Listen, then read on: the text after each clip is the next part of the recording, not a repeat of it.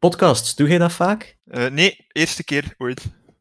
Eerste keer ooit. Fantastisch. Ik luister daar eigenlijk zelf niet heel, heel veel naar. Nee? Nee. Kijk. Ik kan mij niet concentreren op iets anders en naar een podcast luisteren, maar als ik mij vol concentreer op een podcast, wil ik altijd iets anders doen.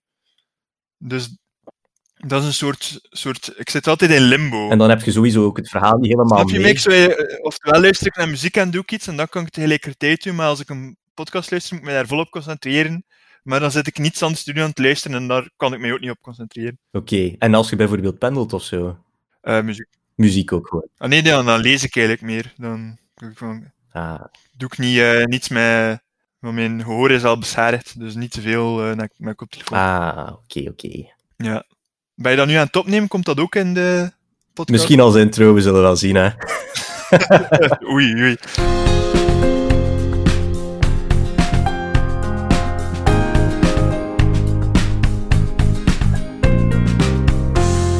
Onder vier oren, een nieuwe podcast. Um, yes. Ik dacht bij, bij het begin van het jaar gewoon een keer een nieuw projectje te starten. Een keer gerelateerd aan muziek. Het wordt een maandelijkse podcast, dus elke keer probeer ik één gast uit te nodigen die iets te maken heeft met de muziekindustrie. Ofwel een kenner, journalist, artiest, cover artist, alles kan eigenlijk. Zolang ik er maar iets uit bijleer. Um, en in dit geval heb ik een persoonlijke vriend uitgenodigd. Hè? Arthur, vertel, wie ben je? Wat doe je? Uh, hey Kim, ik ben dus uh, Arthur de Zitter. Uh, wij kennen elkaar vanuit onze opleiding journalistiek, waar wij in dezelfde klas beland zijn op een bepaald moment. En, en wat doe ik? En, ik ben fulltime muziekliefhebber, toch wel. Ik ben ook de um, chef muziek van Cutting Edge, de recensiewebsite. Yes die een tijdje stilgelegen heeft en nu, nu er weer terug is. En het muzikale leek uh, moet ik in goede, goede banen leiden. Um, wat dat hopelijk gaat lukken in 2021. Want als ik me niet vergis, Cutting Edge is nog maar sinds ergens eind vorig jaar terug opgestart? Of... Ja, zo, dat klopt. Ja. Ja. En meteen chef muziek daar dan geworden. Hoe is dat? Uh, ja, tot mijn eigen verbazing. Maar kijk, uh, we nemen de uitdaging aan. En, uh, en, we gaan ervoor. En jij had daar vroeger ook al geschreven, dacht ik, hè? Of... Ik heb daar wel nog een tijdje voor uh, recensies voor geschreven, ja. ja. Recensies schrijven is sowieso wel iets wat dat jij al enkele jaren deed, ook met een blog vroeger. Juist, klopt. Ik heb ook even een, uh, een blogje uh, onderhouden. En nu ga ik het zelf... Allee, nu wil ik ook weer veel recensies schrijven, maar onder de paraplu van Cutting Edge zodat ik niet alles, allee, met mijn blog, Irresistible zoals dat, ik vond dat wel tof, maar ik had daar heel, heel erg FOMO bij. Ik wilde zo een beetje te veel, en het was alleen ik die dat, het was persoonlijke blog, dus het was alleen ik die, uh, die schreef, en dan wilde ik een beetje te veel ook er dingen bij nemen dat ik eigenlijk zelf niet echt geïnteresseerd in was, maar dat ik dacht, dat moet er ook op, want dat is een grote naam. En, dan, uh, en op die manier vond, was dat steeds minder en minder leuk eigenlijk. Schrijven, was dat sowieso al iets wat dan in u ingebakken zat? Of, of is dat pas ontstaan nadat je muziek begon te luisteren? Uh, nee, ik, heb eigenlijk, ik ben eigenlijk altijd wel geïnteresseerd geweest in schrijven en in, gewoon in verhalen op zich. Altijd graag boeken gelezen ook. Uh, altijd graag verhaaltjes verzonnen. Dus dat doe dus daarom wil ik dat ik journalistiek ben beginnen studeren. Uh, studeren Kim. Zo, dat was de richting dat ik het meeste kon schrijven. Ja. Uh, ja, recent. Ik ben ook, dan, ook uh, grote muziekliefhebber geworden, dus dan recensies zijn daar uh, ook ja, een logisch gevolg. Uh, was dat.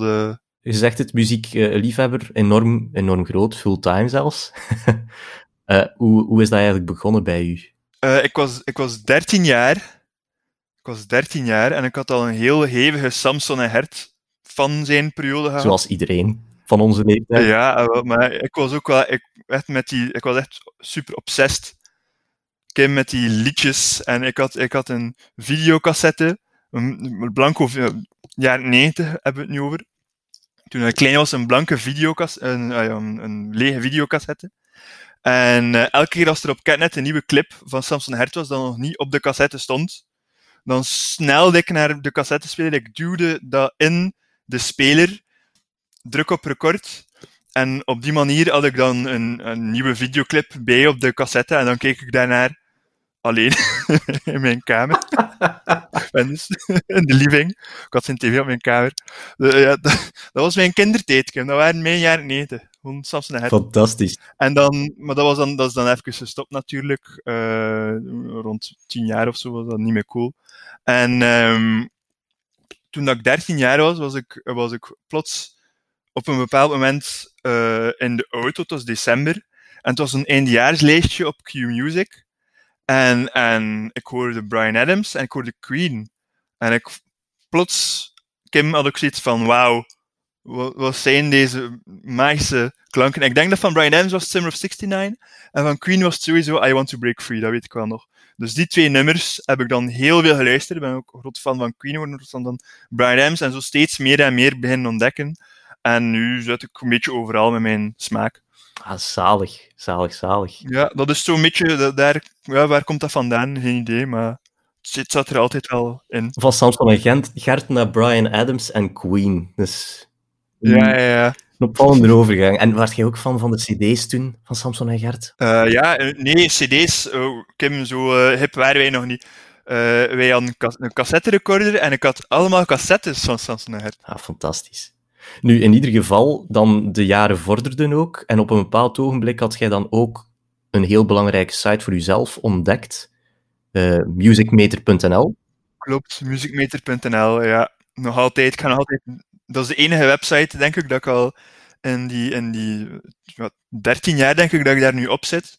Elke dag dat ik op een computer, achter een computer zat, heb ik, ben ik naar daar geweest. Ja, de muzikale encyclopedie eigenlijk van ja, een forum met uh, albumpagina's. Uh, het forum waar je over heel veel verschillende zaken kan discussiëren, kan spelletjes spelen, kan toplijsten maken, andere mensen er toplijsten becommentariëren. Uh, iedere muziekliefhebber die graag ook eens zijn mening deelt, kan ook zeker eens langsgaan bij muziekmeter.nl. Mm Dat is heel tof. En met allemaal mensen die even gestoord over muziek zijn als, als, als mij en soms zelfs meer. Dus dat is tof. ja, wel, daar sta ik dus ook altijd van versteld. Zeker toen dat jij mij dat voor de eerste keer had getoond, die site. Uh -huh. Stond ik er altijd van versteld van, potverdorie, zoveel recensies, dat er onder zelfs zo van die absurde, vage albums zitten. ik, ik blijf daar versteld van staan. Hoeveel materiaal, hoeveel mensen op die site zijn terechtgekomen, want... Ja. ja, en er staan zelfs recensies onder de Samson Hert albums. Ja, wel. Dus kunt u voorstellen. Je bent daar ook dan nog moderator geweest voor enkele jaren? Ja, klopt. Plots, plots werd ik gevraagd. En ik heb dat dan twee jaar gedaan en dan was ik dat een beetje beu. Dus het is, het is ook wel echt, als je moderator bent, is het ook wel ja, vaak ook gewoon mensen die echt zagen over niets tegen u. En dus na twee jaar was ik dat een beetje beu. Het is niet de meest interessante of leuke job uh, van heel het gebeuren. Uh, soms was dat wel leuk, maar ja, op den duur had ik het een beetje gezien. Nog altijd user gebleven natuurlijk. Daar, daar, daar kan ik niet... Uh, mee stoppen, denk ik. Even terug naar algemeen muziek. Als je nu je smaak eigenlijk zou moeten beschrijven, in, doorheen de jaren. Mijn smaak? Ja, uw smaak. Ah, ja. Hoe, zou je die nu omschrijven in de loop der jaren? Uh, ik ben begonnen als dus uh, Queen en Brian Adams waren mijn eerste, eerste artiesten waar ik fan van was. Dus uh, ik ben wel heel erg begonnen in zo de, de radio nostalgie, QFM playlist muziek, zo al de stapels daar. Ah Prince en Michael Jackson, David Bowie, uh, tot minder, uh, die namen zijn nu, kunnen nu ook nog door de beugel natuurlijk, maar ook tot die dingen Duran Duran, de, Simple Minds periode, maar niet toen dat ze zo underground waren, maar toen dat ze echt zo grote mainstream hits hadden. Al, de, al de popmuziek van de jaren 80, 70, 60, daar, daar ben ik eigenlijk gestart. En, uh, en dan had ik en die periode dacht ik ook dat, dat alle muziek van na het jaar 2000 echt super slecht was. Dus omdat dat was zo de muziek dat je hoort op de radio als je zelf oproeit en je zit zo in de jaren 80 bubbel, je zit zo'n puber en je wilt je afzetten tegen alles. En dat is van, ah ja, die popmuziek van toen was veel beter dan de popmuziek van nu. Nu wordt er geen, alleen maar kutmuziek gemaakt. Dus in mijn hoofd was, was Wham was zo een, van een hoger niveau als Rihanna. Maar eigenlijk is dat gewoon, dus, uh, ja, dat is popmuziek uit andere tijdperken, maar in mijn hoofd was dat, dat was wel warped. En hip-hop vond ik ook super slecht. En elektronische muziek, dus ik was echt zo'n heel, een kleine mini-boomer eigenlijk. Ik wilde het net zeggen, ja. een jonge boomer eigenlijk gewoon. Ja, ik was echt zo'n zo'n een, een, een kindje dat op onder YouTube-video's zo zet van ah, onder Don't You Want Me van de Human League. Ah, waarom ben ik niet opgegroeid in de tijdperk, want toen was er nog goede muziek. En dan al die echte boomers die dan zo reageren van ja, dat is waar, eigenlijk iemand die het snapt van de jonge generatie. Uh, dus dat, dat, dat, die periode heb ik wel gehad in het, in het middelbaar. Maar hoe, hoe, ouder dat je wordt, hoe meer dat je begint dingen te ontdekken uit genres dat je dacht, hier heb ik niks mee, dat je, dat je het eigenlijk wel heel goed vindt. Ah, wel, ik, van hip-hop. Voilà, ik wilde net hip-hop inderdaad aanhalen, want, want je zegt dan aanvankelijk geen fan van hip-hop, of je vond het al sinds slecht omdat je gedachtegangen toen anders waren. Waar is dan de overgang gebeurd? Want nu hip-hop is ook wel een belangrijke voor u, dacht ik. Hè? Uh, zeker, zeker. Uh, bij hip-hop is dat eigenlijk begonnen, omdat, omdat hoe ouder dat ik werd, hoe minder mensen in mijn omgeving dat er ook altijd afgaven op hip-hop. Ik weet niet, ik had in, in, in uh, mijn vriendengroep van misschien wat middelbaar, was, was, was, waren we allemaal een beetje zo van, ja, hip-hop, hip-hop. En hoe ouder je wordt en, en uh, te studeren, en dan meer mensen in mijn omgeving die ook gewoon echt muziek van waren, en ook van van hip-hop. En ook op Music Meter, uh, maar dat was heel zielig. Hip-hop was echt een, ook een, een, een genre dat het nooit goed deed als er zo spelletjes georganiseerd werden. Dus dat was dan zo altijd van, ah, er is weer een hip-hop nummer niet door in, die, in dat spelletje en alle fans zijn zo teleurgesteld. Dan, allee, op die twee zaken hebben mij zo wel een beetje doen uh, uh, niet terugkomen op mijn, op mijn uh, op mijn antipathie, maar wel zo van, het was geen antipathie meer, het was zo van, het is gewoon niet echt mijn ding, maar ik snap wel dat andere mensen het goed vinden. En op een bepaald moment had ik ook de klik gemaakt.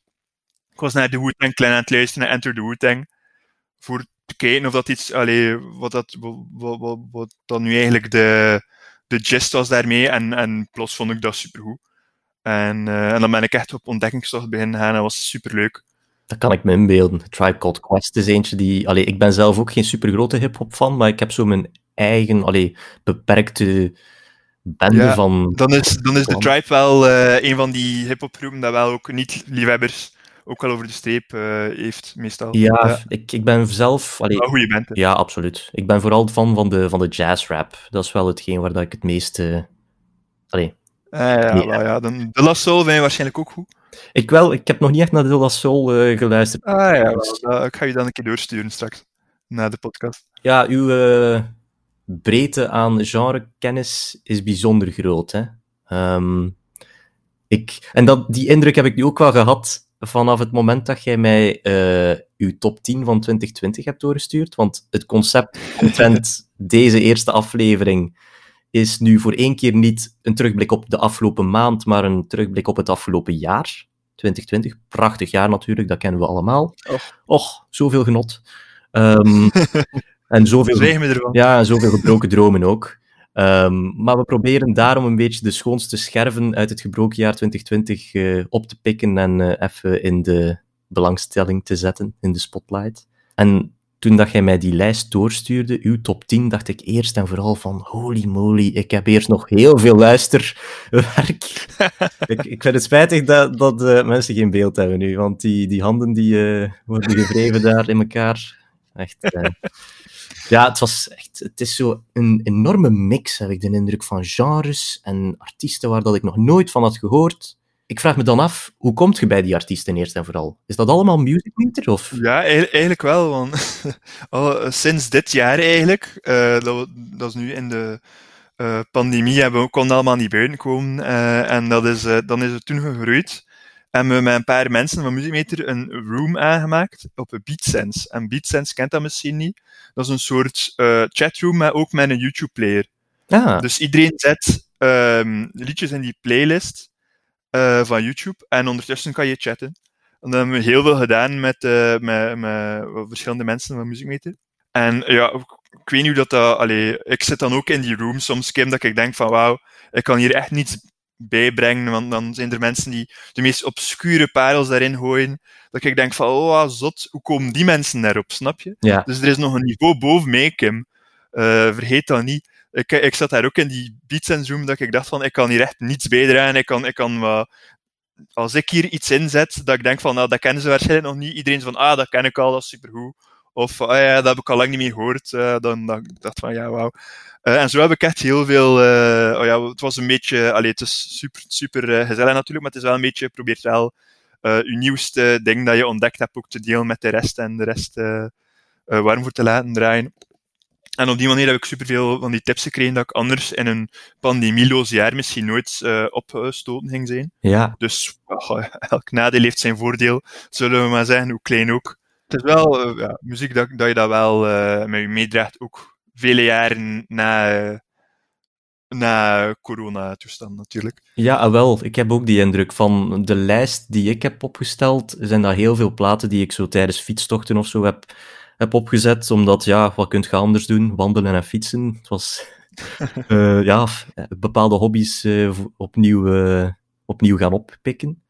Um, wat ik mij nu nog afvroeg, in verband met die chat, is dat dan een videochat, als in praten, of was dat puur textueel eigenlijk? Nee, het is tekst. Het is ah, tekst. Okay. Het was makkelijk voor u daarin in te loggen. Je moet daar maar een keer afkomen, Kim. Ik ga je al introduceren en dan kan je ook veel, veel tips op doen. Ja, top. Als je daar zin in hebt, doen we dat. Hè. In verband met de lockdown en toestanden, heb je ook meer tijd gehad waarschijnlijk om, om te luisteren naar muziek? Ja, ja echt. Uh, dat is niet normaal. Um, op een bepaald moment zat ik aan één nieuw album luisteren per dag. Dat was zo'n... Want ik heb een hele, door de jaren, een super lange lijst met allemaal tips. En er komen er daar heel veel bij en er gaan er daar aan een veel trager tempo af. Uh, dus nu dacht ik van, ah, speed it up. Um, dus ja, ik heb superveel ontdekt dit jaar. Ook niet alleen albums uit 2020, maar ook dingen dat ik al lang benieuwd naar was. Uh, of albums dat ik, zo super toevallig ben tegengekomen uh, via soms dan die Beatsense Room onder andere. Uh, en, en zo, ja, het was 2020 was echt qua, qua muziekontdekking was dat wel een van de zotste jaren voor mij en sinds lang eigenlijk. Ja, en vond je het dan ook een, gewoon een goed jaar? Of had dat echt te maken met het feit dat je meer ruimte had om te luisteren. Uh, en of dat ik het een goed jaar vond, goh, persoonlijk niet echt. Maar ik heb wel heel veel mooie muziek ontdekt en dat is ook wel iets waard. Absoluut, absoluut. Maar kijk, uh, we gaan er eens aan beginnen, hè, want ik, ik merk al dat die opname hier uh, 18 minuten duurt. En ik dacht zo van een podcast van een uur à anderhalf uur, dat moet wel lukken. Um, ik, ik stel... Oh, maar ja, we, we, we, zullen ons best doen, Kim. Voilà, we fietsen erdoor. Het is dat, fietsen. Vooral fietsen. Dat deed ik vooral graag ook tijdens die lockdown. Um, ik heb ook een top 10 gemaakt. We zullen anders afwisselend zo ja, van 10 naar 1 gaan, zeker? Ja. Ik, ik mijn 10, hij u 10. Om, ik mijn 1, hij u 9. Voilà, ja. inderdaad. Alright, dat is goed. Perfect. Ik zou zeggen, aan u de eer. Uw nummer 10. Alright, mijn nummer 10 Drrr, dromgroffel. Uh, Rough and Rowdy Ways van Bob Dylan. Ja, het schijnt de 39ste te zijn. Was? Ah, zalig, wat een man. Uh, ja, dus, dus, dus een plaat die uh, echt door de professionele recensenten uh, compleet de hemel in geprezen is. Dus ik snap wel dat sommige mensen er strot uitkomt van Bob Dylan oh, heeft hier een nieuw meesterwerk gemaakt. Maar ja, ik vind het ook gewoon een topper. Maar ik ben, wel, ik ben ook, gewoon, ook wel groot fan van Bob Dylan, moet ik er wel bij zijn.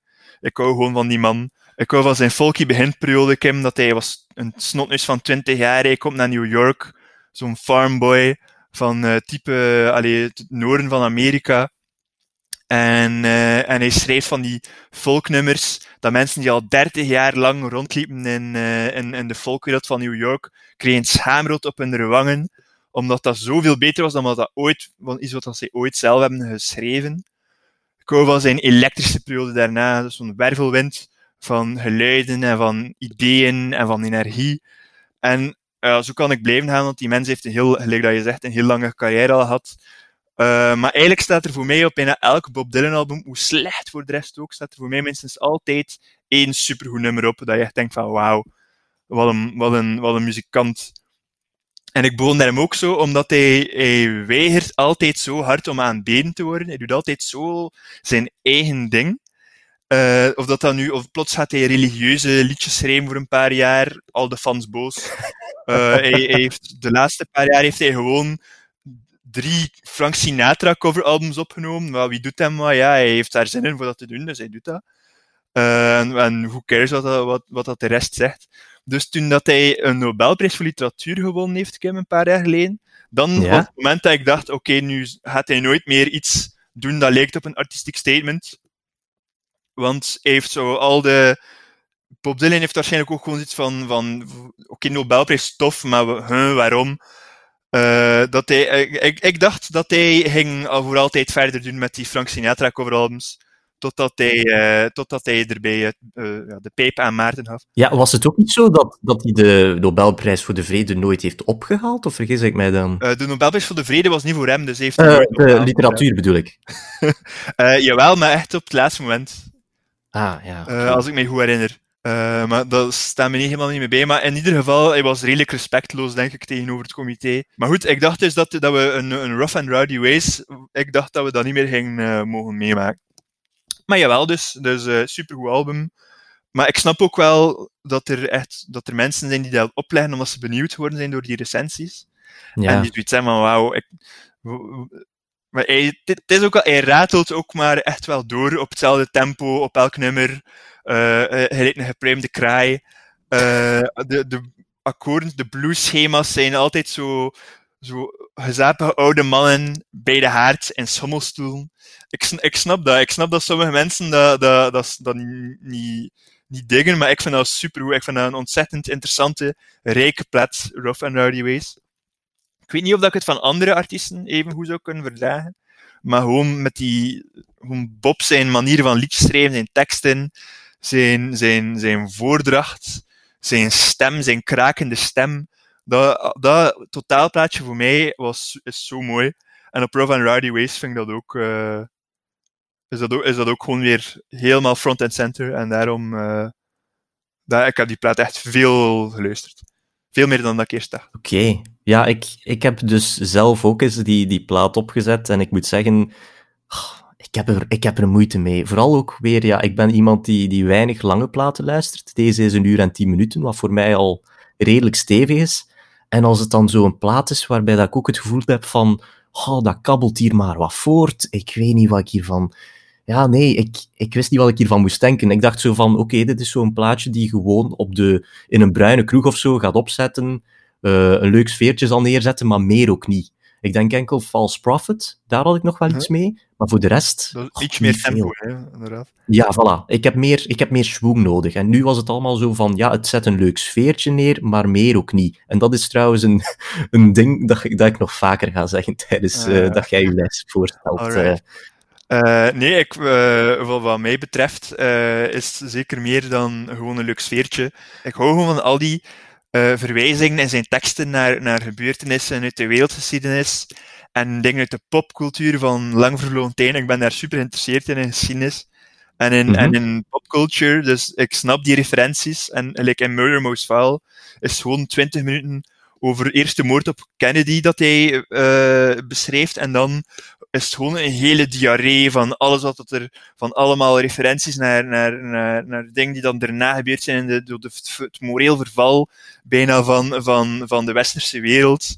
Van, van allee, uh, het begint bij JFK en het eindigt bij zo van die lege blockbuster cinemas, zo, allee, ik weet niet, en hij, hij zegt dat niet letterlijk, hè, maar dat is gewoon de manier waarop dat hij die, die, naar welke ding dat hij verwijst op welk moment, maakt gewoon dat plaatje zo, uh, je maakt dat plaatje gewoon heel mooi uh, voor, voor allee, dat, het, het kleurt echt een mooi, een mooi beeld, vind ik, van een heel poëtisch beeld. Maar ik snap, dat, ik snap dat dat voor heel veel mensen een ding niet is. En, maar voor die mensen, gelukkig, kan ik superveel andere Bob Dylan albums aanraden, want hij heeft ook al een heel gevarieerde carrière gehad. Als je zijn stem niet mooi vindt, Kim, dan kan ik er helaas niets aan doen.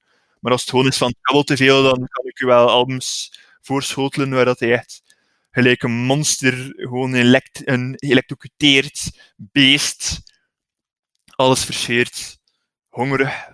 Ja, dus, ik ben gewoon een groot fan van Bob. Ja, fantastisch. Ik vroeg me gewoon af nu ook.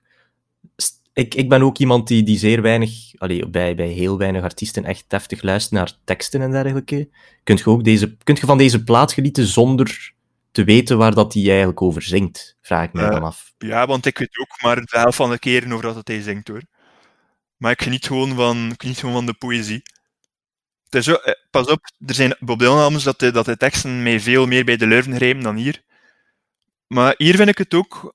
Ja, het heeft, het heeft gewoon iets die, uh, die, die, die. Hij zet zichzelf in de geschiedenis. Ja. En hij commentarieert over, allee, en in zijn eigen onafvolbare manier. En je moet er eigenlijk maar zelf je, je, een beetje, je moet er een beetje je pad in zoeken. Hij zegt heel weinig, is heel weinig concreet. En sommige mensen vinden dat misschien ook stom, want het kan alles betekenen, maar ik vond dat mooi, want het kan alles betekenen. Ja, kijk, heel schoon. Ja, ik snap het volledig. Ik snap het volledig. Um, ja, Bob Dylan dus. Ja, ja, wat kunnen we er nog verder over zeggen? Heel veel waarschijnlijk, maar dat gaan we dus nu niet doen. We kunnen gewoon een podcast maken over Bob Dylan met mij. Uh, ja, dat, dat, vrees ik. Ik denk zelfs een podcastreeks met u. Dus. dus uw nummer 10 misschien. Ja, uh, mijn, mijn uitleg gaat elke keer wat, uh, wat minder uitgebreid zijn, want ja, ik... Ja, maar dat is misschien weet, best Dat is misschien ook beter, weet je wel. Het gaat toch vooral om de gast. Dus ik ga het er gewoon telkens tussen gooien. Um, in mijn geval is de nummer 10 uh, Adrian Lenker met Songs. Ik weet niet of dat jij um, bekend bent met Big Thief. Um, ja, ik ben daar wel bekend mee, maar ik ga je nu direct een, een, uh, een bekentenis doen. Toen dat Big Thief, wanneer was het verleden jaar, op, zo vrij plots opkwam en die twee albums had uitgebracht. Ik heb wel naar een paar van die nummers geluisterd en ik vond, ik vond heel supergoed. En dan dacht ik, oké, okay, nieuwe goede band. En dan al de andere liedjes dat ik daarvan geluisterd heb, eigenlijk vond ik heel dare I say it, matig. Ja, slaapverwekkend, hè, zou je denken? Wat lief? Een beetje slaapverwekkend ook aanvankelijk, denk ik. Ah, ja, als je ik zo weet die niet. Doe, doe gewoon niets met mij. Ik heb, als ik luister naar een album en, en ik vind het supergoed, dan, gelijk dat je nu gemerkt hebt bij Rough and Rowdy Ways, dan heb ik daar direct een heel antwoord voor klaar. En dan heb, kan ik, allee, begin ik met metaforen te strooien en waar doet het mee aan denken en, en wat voel ik erbij. En bij Big T had ik dat gewoon niet. Ja, en bij Edwin heb Zombie Girl geluisterd uh, een paar keer, omdat mensen ook zeiden dat ze een beetje Bob Dylan-achtig. Dus vandaar dat het wel leuk is dat, jij dan, dat we naar haar kunnen overgaan, dat jij die op tien hebt. Maar ik vind, ik vind het eigenlijk, dat is een nummer en ik, na twee minuten, allee, het is zo'n intro en, en ze begint daar liedje. En na twee minuten denk ik, oké, nu, nu, gaat het, nu, wordt, nu wordt het intens. Nu gaat het, nu begint het. En dan was het gedaan. Dan was het fade uit. Dus dan zat ik zo op mijn honger. Maar ja, muziek is een raar iets. Hè, dus uh, wat, wat dat hij supergoed vindt, vind ik iets minder en omgekeerd. Uh, maar waarom vind jij het mooi? Wat, wat, is uw... Uh... Wel, ik, ik, ja, ik weet niet wat het precies is. Ik wil in ieder geval zeggen, Adrian Lenker, Big Thief, aanvankelijk zei ik van, um, dat was UFOF. Aanvankelijk vond ik dat ook zeer slaapverwekkend aanvankelijk. Maar dat is, Big Thief is zo'n een, band geweest die, die enorm is gegroeid in mijn achting of zo. En allee, ik, heb ze, ik heb haar dus eerst via die weg leren kennen. Uh, Masterpiece, als ik een aan kan aanraden die misschien toch nog iets kan, kan doen, is het Masterpiece. Oh, van de platen van Big Thief. You never know. Ja, um, Songs is een, is een volledig akoestische plaat. Um, ook, ik, als ik me niet vergis, volledig gemaakt tijdens de lockdown. Um, en eigenlijk uh, een combi met uh, instrumentals die, uh, die op dezelfde dag ook is uitgekomen.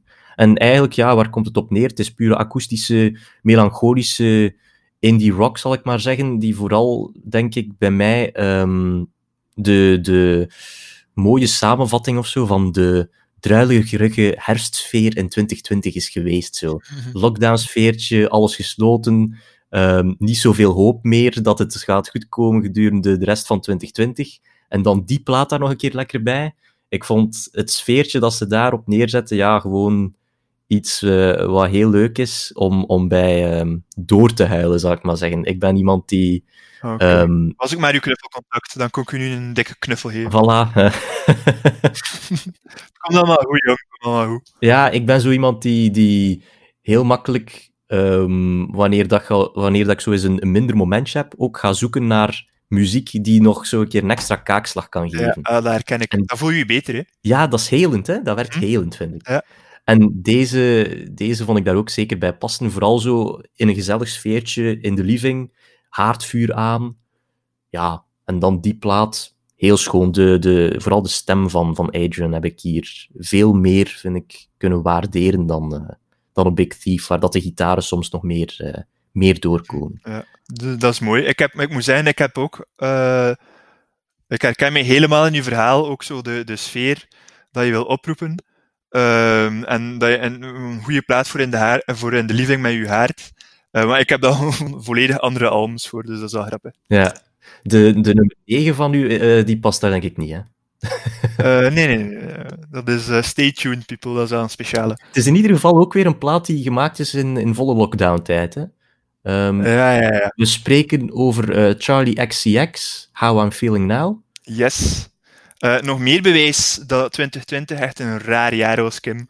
Want Charlie XCX, ik had die al, allee, ik had die al wel, die, dat is wel een artiest waar er al een paar jaar zo wat buzz rond is. Hè. Mhm. En ik luister af en toe dan zo een, een nieuw liedje dat, er, dat, dat, dat internet zo wat opblaast. En ik vond dat altijd heel drukke, heel vervelend drukke muziek. En ja, dus raar, maar waar plots in 2020, het raar jaar 2020, maakte hij een van mijn favoriete platen van het jaar.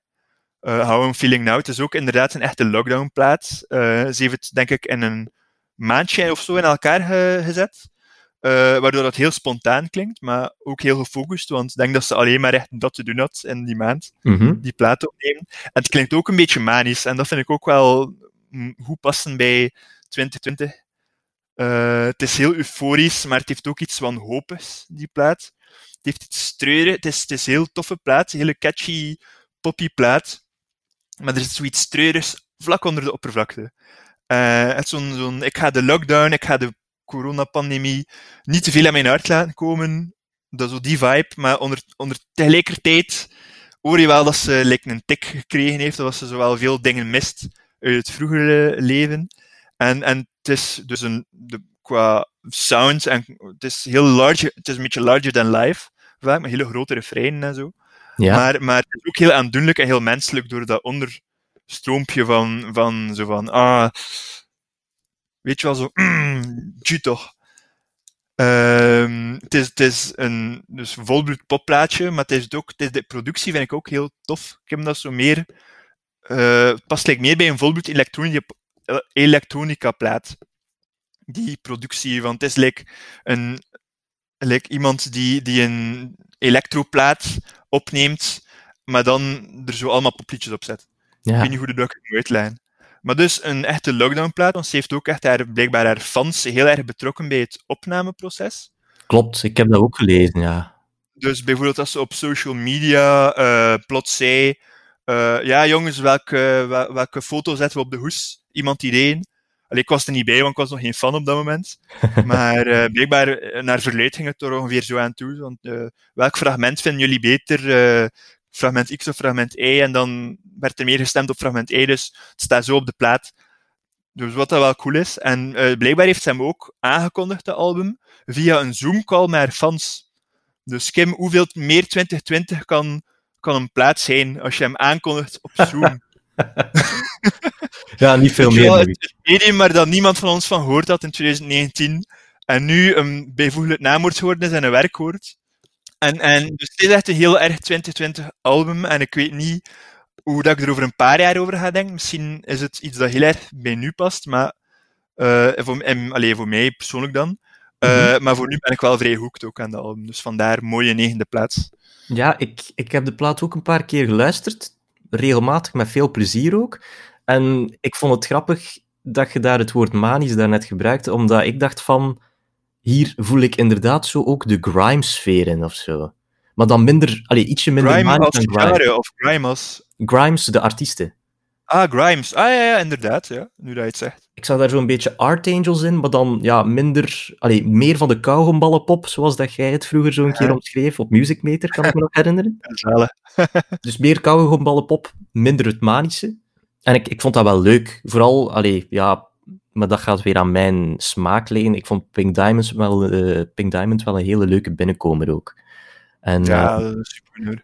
en het is ook een van de weinige plaatsen waar dat ik echt de teksten ook, of de betekenis achter de teksten vlotjes kon meepikken. Want als ik me niet vergis, ehm, zaten daar ook heel veel nummers tussen eh, die gewoon gaan over haar vriend, die, ja, Mhm.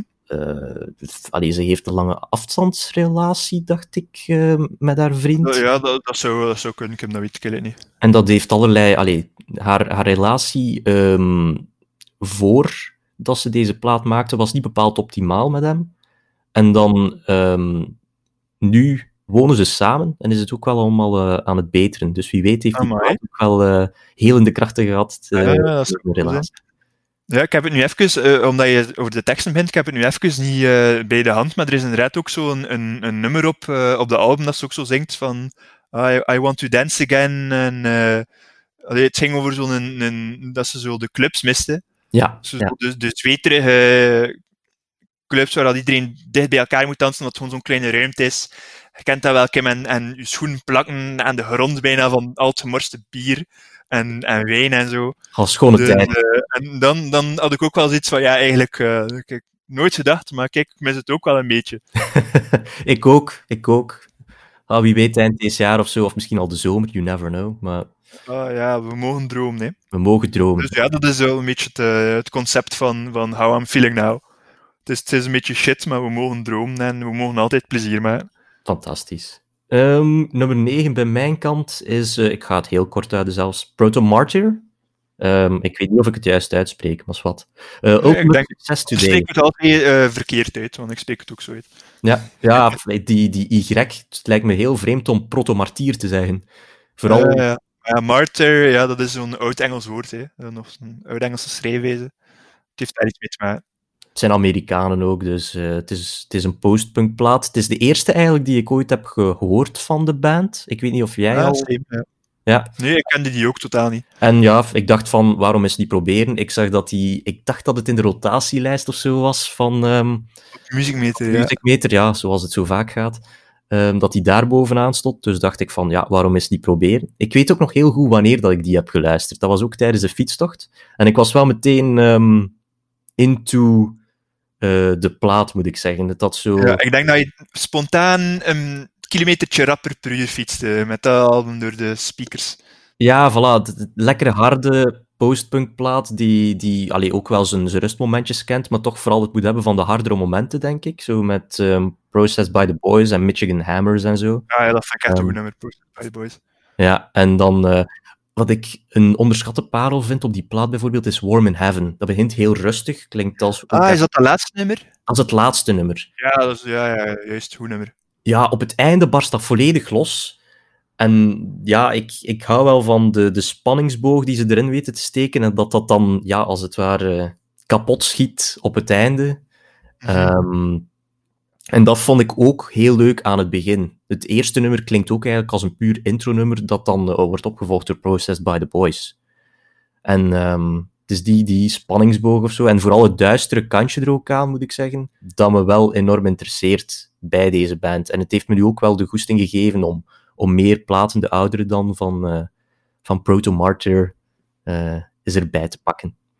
Nice. Dus ja. ik, ik, denk dat we, ik denk dat we het juist aan het Ik, Ik heb hoop. like, een goed gevoel bij hoe, dat we, hoe dat je het daarnet zei.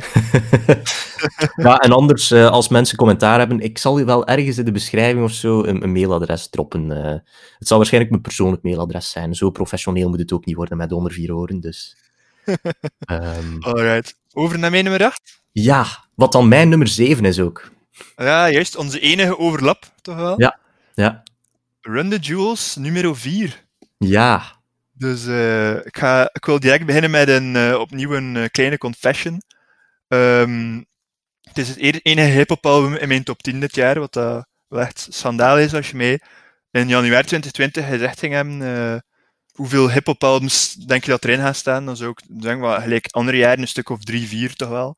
Nee, het is het enige. Kijk, en er is geen enkel hip-hop album geweest. Ik heb veel goede hip-hop nummers gehoord, maar geen enkele hip-hop release dat ik echt zoiets had van ik bleef er net terugkomen. Kijk het? Ja, Eh, behalve dus Run the Jewels 4. Ehm, en ik ga nog eens iets zeggen, Kim. Ik dacht, nadat Run the Jewels 3 uitgekomen was, een paar jaar terug, mhm. dat een super album, maar ik dacht wel van, nu kunnen, hier kunnen ze nooit meer over. Weet je wel, Killer Mike en ELP gaan de volgende keer, volgende Run the Jewels, echt moeten een andere invalshoek zoeken, want ik denk dat we er zijn, ik denk dat we het eindpunt bereikt hebben. ja. Van, nu is het nog goed en nu niet meer. Terwijl dat ik die eerste drie Run the Jewels platen vrij, vrij goed vond. Maar dus wat is er gebeurd? Ze hebben dit jaar the Jewels 4 uitgebracht. Het is gewoon hetzelfde elan, dezelfde formule. En ik vind het weer super nice. Dus, eh, dus kijk, I was wrong. Ehm, die stijl, die niche dat ze hebben, die, die like, bruut, maar ook lief. En eh, party, maar ook maatschappij kritisch. Ook die, gewoon, dat is echt, en gewoon de manier waarop dat zo lekker erin komt altijd. En de manier waarop dat ze eigenlijk under lines weg en weer pingpongen. Het is niet dat Ja. zij, het is bijna nooit dat Killer Mike, of ja, dus, dus het komt heel vaak voor, dat Killer Mike één line heeft en dan ELP de volgende. Dat zijn de twee leden voor mensen die het niet weten. Uh, ELP terug naar Killer Mike. Het is niet dat ze zo, dat Killer Mike een, een, een coupletje zegt en dan ELP en allee, dat komt wel voor. Maar veel vaker is dat zo, die voelen elkaar zodanig goed aan gelijk, dat die, dat die gewoon, dat, dat, dat wordt bijna één hip-hop, dat wordt bijna één rapper. Zo, zo in sync zijn die en dat is zo cool. En ook wat ik zei bij Bob Dylan, dat er veel referenties naar popcultuur in komen. Dat vind ik ook heel leuk. Bij Run the Jewels, uh, dus bij, bij Run the Jewels 4, heb je zo verwijzingen naar Rick and Morty, wat ik een supergoed programma vind. En verwijzingen naar, de, naar lyrics van Wu-Tang Clan nummers, dat ik ook een supergoeie groep vind. Dus dat maakt het ook gewoon, ah, dat, het is zo'n zo'n toffe plaat. Ja, ik vond het vooral ook grappig. Allee, Run the Jewels is zo, is zo een duo dat, dat ook uh, zich niet echt aantrekt van release data. Hè? Want zoals dat je ja, zalig, Run the Jewels 3 bijvoorbeeld, ik kan me nog herinneren, dat was in 2016, die brachten die plaat uit op kerstdag. Ik denk dat heel veel websites toen moeten gedacht hebben van fuckers.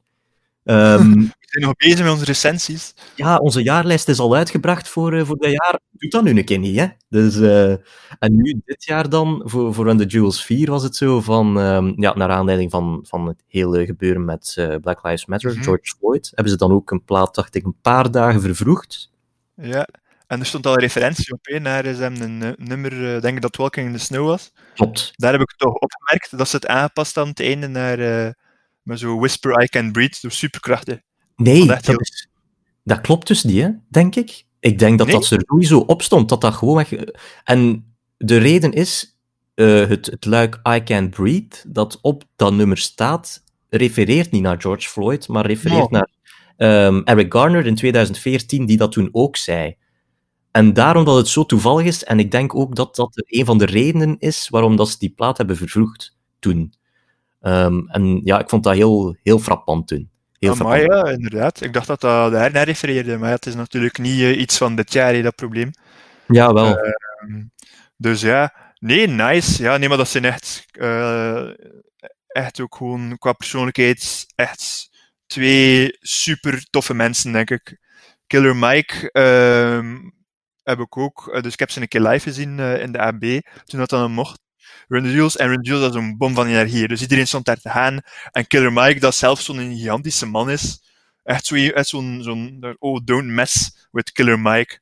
Uh, maar dat is dan een super lief, lief persoon. Die zei ook in de zaal van, ja, hey, Motion, geen probleem, doe maar. Maar als die naast u valt, raapt hem alsjeblieft op. Dat echt ziet dat van, ja, dat, zo, zo is die mens gewoon. En hij, um, in de George Floyd, um, heel, heel die Black Lives Matter uh, ja. storm, uh, is hij ook op een, een, een speech van hem op YouTube verschenen. Dat was echt, dat, hij, was heel, hij was ook is van dezelfde stad als George Floyd, dacht ik. En dat was ook heel, heel, heel menselijk, hoe dat hij, een heel menselijke speech, alleen zo'n hele, het was heel mooi, en was zo'n traantje in zijn ogen. En dan, soms, bij sommige celebrities heb ik dan zoiets van, ah, stel je niet zo aan. Maar Killer Mike is gewoon, dat, die persoonlijkheid is gewoon, die heeft gewoon zo die persoonlijkheid dat je ziet echt van, ah man, Heel oprecht. Ja, heel oprecht, voilà. Heel oprechte mens. En ik denk ILP ook. Ik, ik vind het een heel schone combi ook, wetende van, ja, voor mij is Killer Mike zo een van die hip-hop stemmen die ik enorm graag hoor qua, qua sound, zou ik maar zeggen. Charisma, hè? Ja, charisma, absoluut. En dan ILP is dan de man, denk ik, die eerder echt ook uh, de productie van, van die nummers aanpakt. Ja, hij, is wel, hij, is, ja, hij heeft heel veel uh, classic hip-hop albums geproduceerd. Hè. Onder andere Cannibal Ox, The Cold Vein. Die moet je ook aan een keer luisteren, dat is ook echt een schitterend album. Nooit van Geproduceerd door ILP. Oké. Okay. Ik stuur u dat door, jong. Komt allemaal goed. Anders via die Beatsense, hè. Dan, dan komt dat Ja, voilà, voilà. ja, echt topplaat. Ik, uh, ik heb er enorm van genoten deze jaar. Maar goed, kwestie dat dat hier geen marathon wordt van... van uh... Ja, sorry, we gaan over naar de volgende plaat. Ja, uh, wacht, hè. hoe moeten we Uw dat... nummer 8 is dat dan? Ja, mijn nummer 8. Um, een artiest die ik eigenlijk heb leren kennen via u, denk ik zelfs.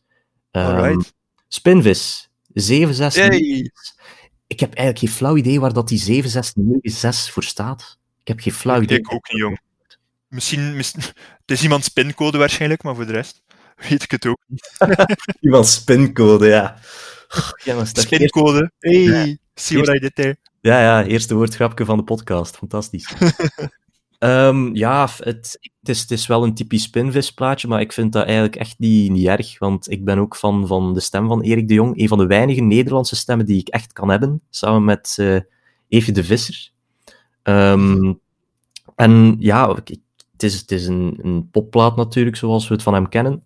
Het is iets raar. Bij Spinvis heb ik altijd wel even tijd nodig om erin te komen. Dat was met Treinvuur Dageraad ook zo het geval. Maar dan ehm, gebeurt er zo'n... Ja, eens dat er zo'n domino-steentje valt, heb ik altijd het gevoel van dat al de rest dan automatisch wel gaat komen. En dat is hier ook weer het geval geweest. Ik denk dat het Stuntman was, ehm, de tweede song op de plaat. Uh, als eerste zo uh, wat appreciatie wist teweeg te brengen. Ik denk pas vanaf de derde luisterbeurt of zo was dat hoor. En dan kwam de rest, zoals De Slapen, Picasso, Scherven van jou, soms spreekt er een hart, soms blaaft er een hond. Wat vind je van Verzonnen Man? Dat is mijn favoriet van die plaat. Dat vind ik dan weer een van de mindere. Die, die doet me dan weer iets minder. Ja. Zalig nummer. Het is ja ook um, een sfeertje dat, ja, dat me enorm aanstond gedurende vooral de wandelingen door, door bijvoorbeeld Gent en zo. Er zijn ook heel veel plaatsen die, die ik graag associeer met mijn studententijd of gewoon de stad waar dat ik zoveel liefde voor heb. Gent. En dat is er wel zo eentje. Gewoon langs, langs het water in het centrum van Gent wandelend. Ja, ja, zalig. ja het is wel echt een, uh, een herfstplaatje ook. Ja. Ook niet alleen door de hoes, gewoon door de melancholische sfeer. Ja. Maar het is nog net niet kil, dus het is niet echt winters, het is meer herfst. Dat vind ik ook wel. Ja. Als niet vergis, vond jij deze minder dan vorige platen van Spinvis, Of? Um, nee, ik vind hem weer ietsje beter dan Train voor Dageraad, wat ik ook wel een goed album vond, maar ik was eigenlijk redelijk snel klaar mee op een bepaald aantal nummers na. Zo uh, 10.000 zwaluwen en zo, dat, dat, vind ik nog altijd. En um, uh, nog een ander nummer dat niet op kan komen. Maar ja. voor de rest vond ik dat, dat was geen, voor mij geen, dat was meer een plaat dat ik zo de krenten uit de pap pikte en wel opzette. Terwijl dat de nieuwste van, van de Nerik wel meer een is dat, dat ik meer in zijn geheel op zou zetten. Dat is wel waar. Maar voor mij bleef zijn beste nog altijd zijn debuut. Ik heb die dus nog altijd niet echt uh, een kans gegeven. Oh, wauw.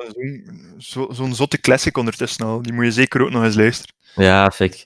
Ik, ik ga het nu al zeggen, hè, in de, gewoon de eerste aflevering. Ik ben een liefhebber. Ik ben geen kenner. Echt waar. Uh, ik heb nog zoveel te luisteren. Je gaat me nog zo vaak horen zeggen van... Ik ken uh, het totaal niet of, of dergelijke meer. Dus. Ja, maar ah, Kim, trekt u niet aan. Ik heb dat ook. Ja?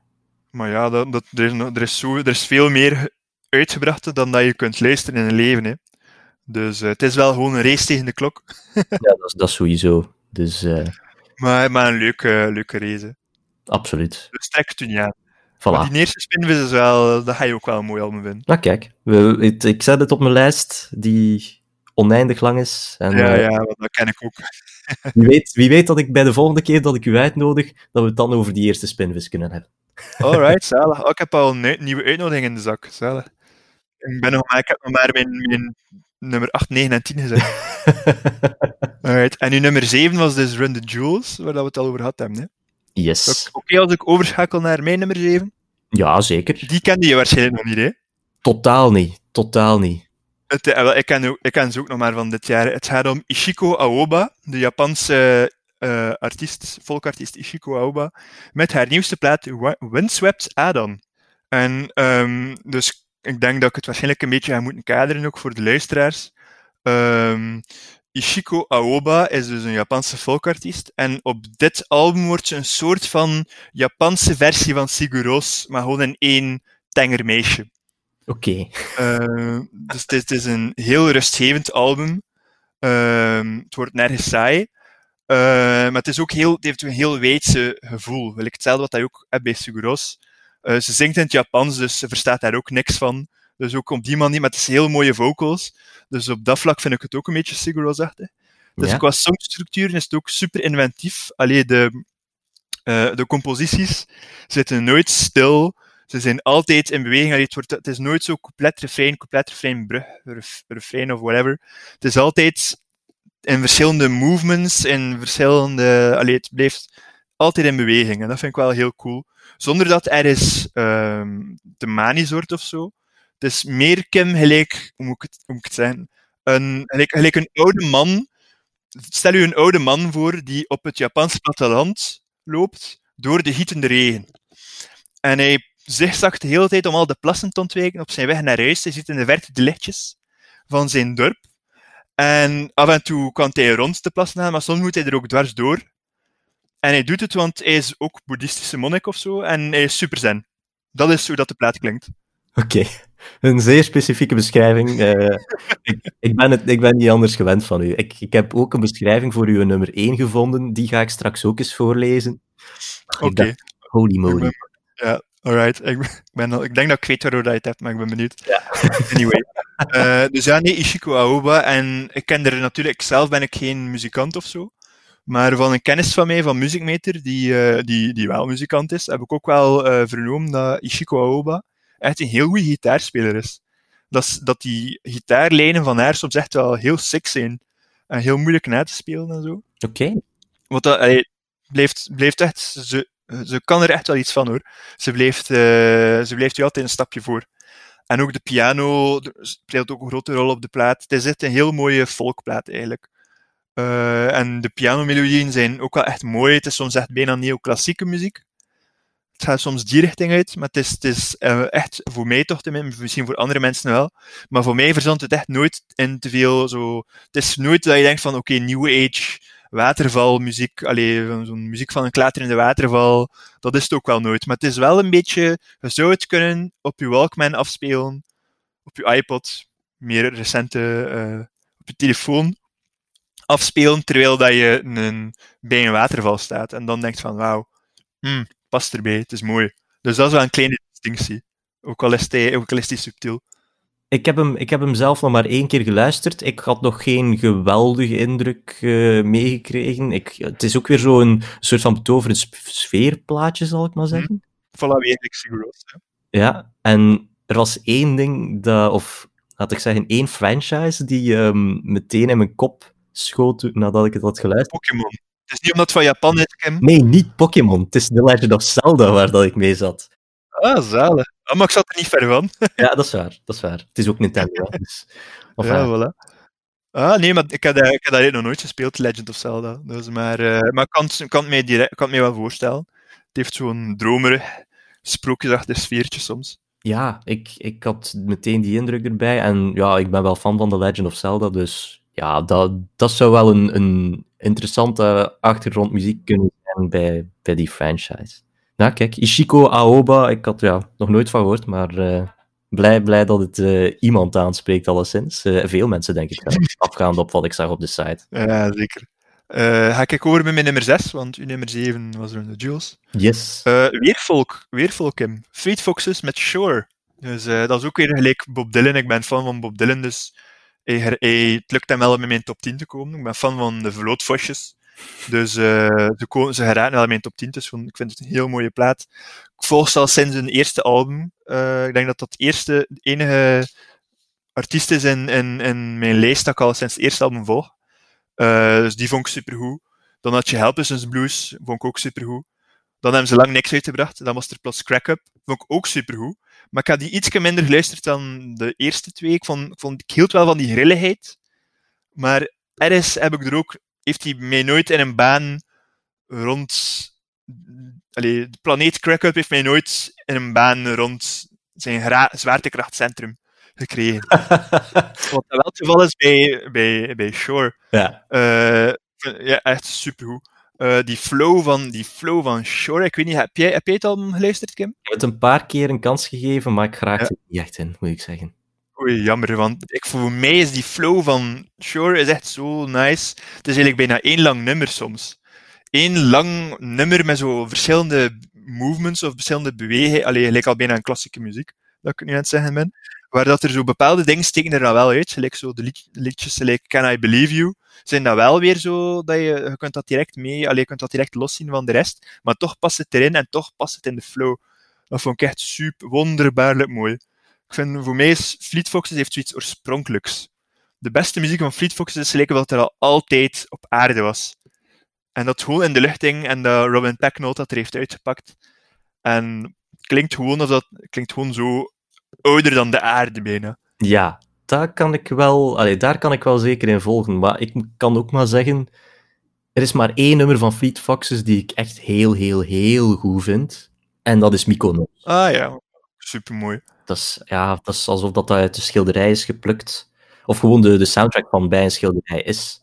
En maakt het, ja, vind ik heel mooi, maar de andere, ja, de platen aan zich, en ja, Crack Up heb ik dan ook een kans gegeven. Die vond ik ook al lastig om, om door te komen, en dat is met show. Ja, als dat uw eerste Fleet Foxes is, bijvoorbeeld, dan kan ik me dat wel voorstellen. Ja, ik denk dat ik dat ouder materiaal ook eens gewoon ga moeten, uh, ga moeten ontdekken om, uh, om een toegankelijkere plaat te vinden.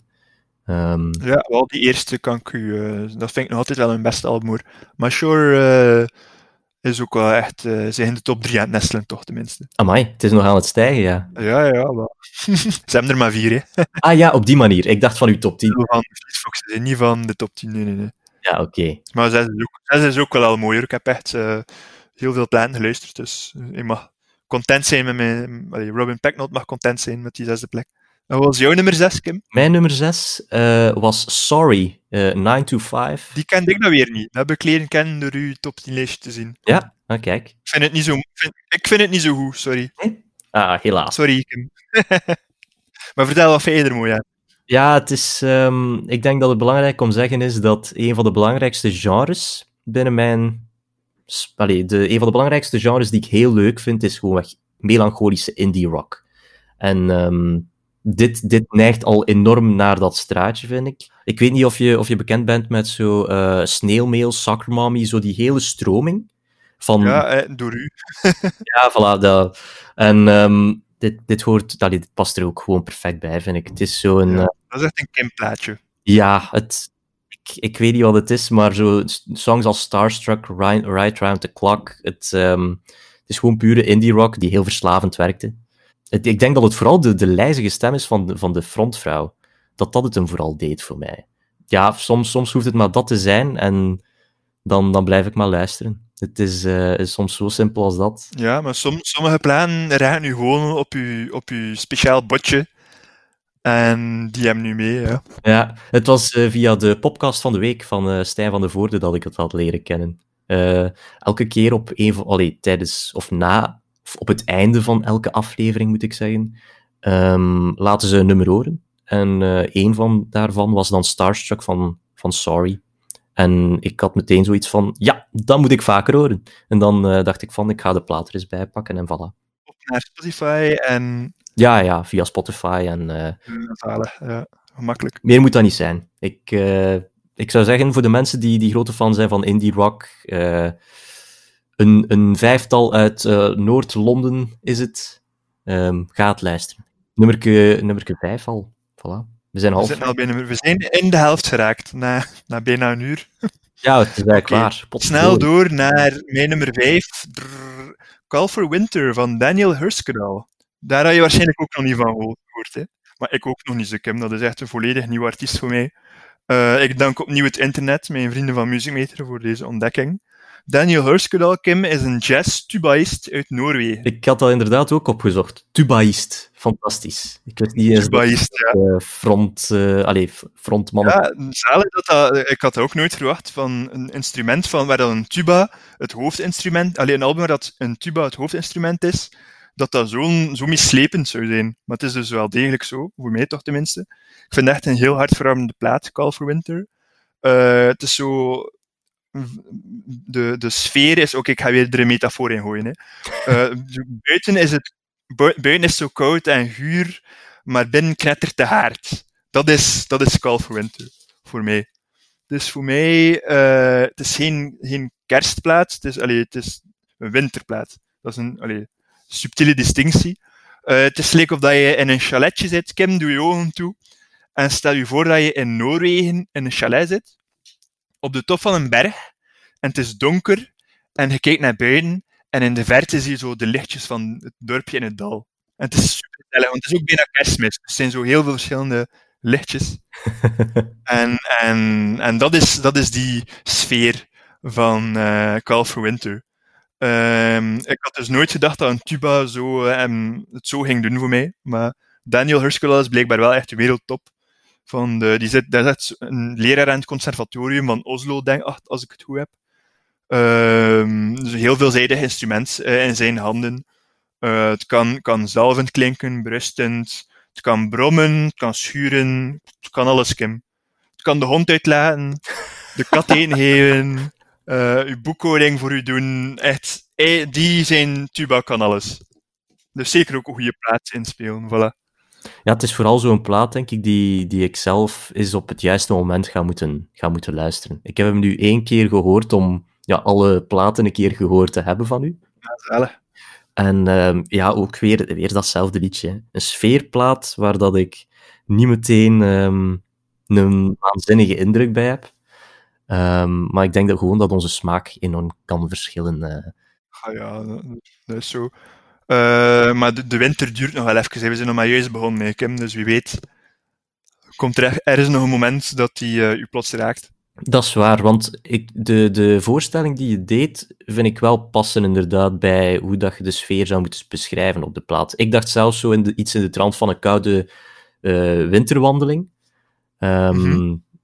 Dus wie weet dat ik hem gewoon nog een keer tijdens ja, een wandeling s'avonds, wie weet nog vanavond, you never know, ehm, eh, de plaat eens ga opzetten. Eh, maar voorlopig ja, kan ik er nog niet meteen echt een, een label op plakken van. Als het ooit sneeuwt in, eh, in, in Vlaanderen, dan moet je zeker een keer gaan wandelen met die, met, die pla met die plaat tussen de oren, denk ik. Misschien in de Hoge Veen. En dan gewoon s'nachts in het, of ja, ga naar de Hoge Veen, voilà. En dan gewoon s'nachts rondlopen een maagdelijke witte sneeuwtapijt, terwijl, het is de, terwijl dat de lantaarns en de, en de, straatlantaarns er heel licht op, het witte, op de witte sneeuw schijnen en dan gewoon Call for Winter. Ik denk dat dan, dan zal het kwartje wel kling naar beneden wel. In de sneeuw. Alright. En jouw nummer 5? Dat is iets totaal anders, hè. Dat is echt iets totaal anders. Als, als je die twee naast elkaar zet, oeh, dan, dan gaat het kletteren, denk ik. Eh, het is Idols met eh, Ultra Mono. Eh, de derde plaat van Idols. eh, Ah, dus de, ja, de Britse post met Joe Talbot. Ehm, ik, ja, ik ben al eigenlijk wel enkele jaren van. Ehm, ik, ik werd van ehm, via Joy as an Act of Resistance, die in 2018 heel hoge toppen had geschoren. Ehm, dan heb ik daar, allee, heb ik aan- naar aanleiding van die plaat de eerste plaat ook geluisterd, Brutalism, die eigenlijk nog, nog iets harder was dan die reeds zeer, zeer harde plaat. En nu is er Ultra Mono, die wat mij betreft misschien zelfs nog een stapje hoger gaat. Textueel misschien ietsje, hoe zal ik het zeggen, ietsje oppervlakkiger is. Ehm Idol staat er wel onbekend om wel wat maatschap, maatschappijkritiek in hun teksten te droppen. En dat zit er in dit geval ook wel in. Maar ik vind het, ja, het, het blijft meer aan de oppervlakte hangen. En het gaat vooral meer om, ja, hoe zal ik het zeggen, adrenaline pompende gitaren, drums, beats, gewoon in het algemeen. En op dat vlak vind ik, vind ik het weer een, echt een, eh, een heel toffe plaat om op te zetten. Het begint al met de starter, War, die, ehm, die heel hard binnenkomt. Maar als je echt ehm, één nummer wil opzetten om uw oren kapot te krijgen, dan is het Rains. Die mocht je niet te luid zetten. Dat is echt eh, een gevaarlijke. Maar ook wel... ervaring? Ehm, ja. dat het, allee, pijnlijke oortjes kunnen eh, voorvallen als je uw eh, luidspreker niet, eh, niet, niet stil genoeg zet. Maar echt, ja, fantastische song. Dat is, dat is als, als een soort van orkaan dat door de luidsprekers kan gieren. I love it, hè. I love it. En dan is er eigenlijk ook nog Danke, die helemaal op het einde zit. Die is ook zeer, zeer krachtig. Ehm, wordt blijkbaar wel iets minder gewaardeerd, heb ik de indruk. Ik snap niet helemaal waarom, maar ehm, ik, ik vind de toppers op de plaat, dus War, eigenlijk ook wel Mr. Grounds, eh, Grounds en Mr. Motivator, zo de, de, ik denk dat dat ook de singles waren. Ehm Reigns en Danke, ik vind dat die zeer schoon verdeeld zijn over de plaat. Dus dat niet al de hoogtepunten bijvoorbeeld in de eerste helft zitten en dat de tweede, tweede helft dan volledig in duigen valt. En hier vind ik dat heel schoon gedaan. Dat is ja, misschien wel gewoon een persoonlijk kantje dat, dat in mijn voordeel speelt. Maar hier vond ik dat ja, heel, heel fijn. Ik vraag me gewoon af met Idols. Ze doen nu wel constant hetzelfde. Het zou me niet verbazen mocht, zo, mocht er nog eens zo'n plaat zijn op deze manier, dat het mogelijk wat repetitief gaat worden. Maar Ah, maar wacht er nog maar wat mee, Kim, want ik heb hetzelfde gezegd bij Run the Jewels. ja, dat is, Nee, ja, dat is waar. Ja, we gaan het zien, hè. Ik moet, die tweede Idols-plaat staat over mijn, mijn eh, lijstje, mijn immens lang eh, tiplijstje staat er nog altijd op. Dus daarom Ah, dat ik ook niet eh, aan de derde begonnen ben, omdat ik eerst nog de tweede wil, eh, wil checken, maar dit jaar waarschijnlijk wel, hopelijk. Ja, anders moet je ze live meepakken. Hè? Want Uh, allee, ik heb ze nu, wanneer was het? Was het vorig jaar? Nee, dat kan niet. Uh, het jaar ervoor, 2019, ja. heb ik ze gezien in Trix. Waar ben jij naar uh, concerten geweest verleden jaar, Kim? Ben vorig jaar naar concerten geweest, absoluut. Ja, jij ook? Ja, ja dus? maar na maart, niet te veel niet meer waarschijnlijk. Laatste was Big Thief. Was Big Thief? Oh, zelf. Van mij Dive. Ah. Die ken je waarschijnlijk ook wel. Is dat een Trix geweest, zeker? Of? Ja, dat was een Trix. Ah, kijk, Idols heb ik toevallig ook in Trix gezien. En dat was ook echt keihard en keitof om, om mee te pikken. was ook al van op de eerste rij. Ik had gelukkig zo de, de zijkant eerste rij meegepikt. Um, kwestie van die in de moshpit zijn. Die zou ook wel graag eens live zien. Als alles goed gaat, zouden ze dit jaar naar de AB komen in juni, als ik me niet vergis. Dus uh, ik heb denk ik zelfs oh, ik al tickets... Ja, ik mis ook de AB. Iedereen mist de AB, oh, toch? We gaan ik samen gaan, een van alles weer mag ik hem. Voilà, perfect. Uh, mijn nummer 4 nu? Yes. Dat is Suddenly van Caribou. Ja. Dus mijn vorige album, uh, mijn vorige nummer, allez, mijn nummer 5 was uh, Call for Winter. We gaan, hop, we slaan een seizoen over en we gaan direct naar de zomer. naar Suddenly van Caribou. En dat is eigenlijk de eerste plaat van, van uh, die, die mens dat ik volledig luister. Van de andere albums ken ik wel wat de, de bekende nummers. Maar nu, Suddenly, heb ik eigenlijk heel toevallig ook gewoon volledig geluisterd. En ik was echt helemaal into die plaat in het begin van het jaar. Dat was denk ik mijn eerste ontdekking van 2020. Uh, heel verslavend, super toffe vibe. Echt van alles is goed in de wereld. Plaat. Uh, ik ben ook, uh, ik heb een poging gedaan in maart voor uh, een Azië-reis te doen. Maar na, na een week en een half Thailand ben ik al mogen terugkeren, omdat er plots een pandemie was losgebarsten. Allee. Het zat plots niet meer alleen in China. Uh, maar dat, de album Sunny doet me wel super hard denken aan die periode daar. Aan die, die zeker in de eilandregio in het zuiden van Thailand, moet je zeker eens gaan, Kim. Dat, waren, dat is gewoon dat is strand, palmbomen, beachbars. Je gaat in de zee en het water is warmer dan de lucht. Ik bedoel, echt zot. En Suddenly is dan een album dat ik wel heel veel mee in mijn kop gezeten heb in, die, in die periode. Dus ja, dat is wel. Uh, ja, toen moest ik naar huis uh, voor die pandemie natuurlijk. Dus, maar gelukkig kun je de mu goede muziek blijven draaien. Hè. Ook al ben je er niet meer. En de plaats waar je het hebt, echt in je hart hebt gesloten. Dus nog altijd knuffelcontactje mee met de Suddenly van Caribou. Prachtig, prachtig. ik denk ook... kort doen, met mij klaar. Ja, schitterend. Top. ik, ik denk zelfs van de tien platen die, die jij hebt opgelijst, dat dit waarschijnlijk degene is die mij het meeste deed ook. Dit was mijn favoriet ja, van de tien. Zalen, ja. Mooie keuze. Ja, het drietal vooral, Home, Never Come Back en Like I Loved You, blijf ik um, heel vaak uh, on repeat zetten. Dat moet ik wel zeggen. Ja, dat is echt wel. Never Come Back is echt een van de beste nummers van dit jaar voor mij. Ja, in ieder welk genre. Ja, en nog Zo'n vibe. Ja, leuke vibe, maar het is zo... Allee, ik dacht eerst van... Dat is eigenlijk bijzonder repetitief, hè? Het is gewoon constant diezelfde, diezelfde beat, hetzelfde ja, ritme. Ja, maar... Het brengt u in een trance daar waar je niet uit wilt. Dus ja, Caribou, uh, echt, uh, vond ik een schone keuze. Deed het bij mij ook niet slecht. Maakte zelfs een kans, in mijn geval dan, voor de eervolle vermeldingen, zal ik maar zo zeggen. Dus zo tussen de 15 ongeveer. Dus... Um, ja, is een keuze. En wat was dit bij jou, nummer 4? Ja, nummer 4 bij mij. Uh, daar, daar gaan we denk ik uh, serieus over kunnen discussiëren. maar dat gaan we misschien uh, proberen beperken. Het is, het is Car Seat Headrest. Making a Door Less Open. Ja, grote fan. we zijn alle twee grote fan van Car Seat Headrest. Hè. Samen nog concerten gedaan van, van Car Seat Headrest. Yep, inderdaad. Vind, ja, super goede band. ik vind Making a Door Less Open voor mij persoonlijk uh, die staat dan weer bij mijn eervolle vermelding. Ik was zeker niet, er waren wat fans die wat teleurgesteld waren met het album. Wat zo een beetje elektronischer is en zo minder.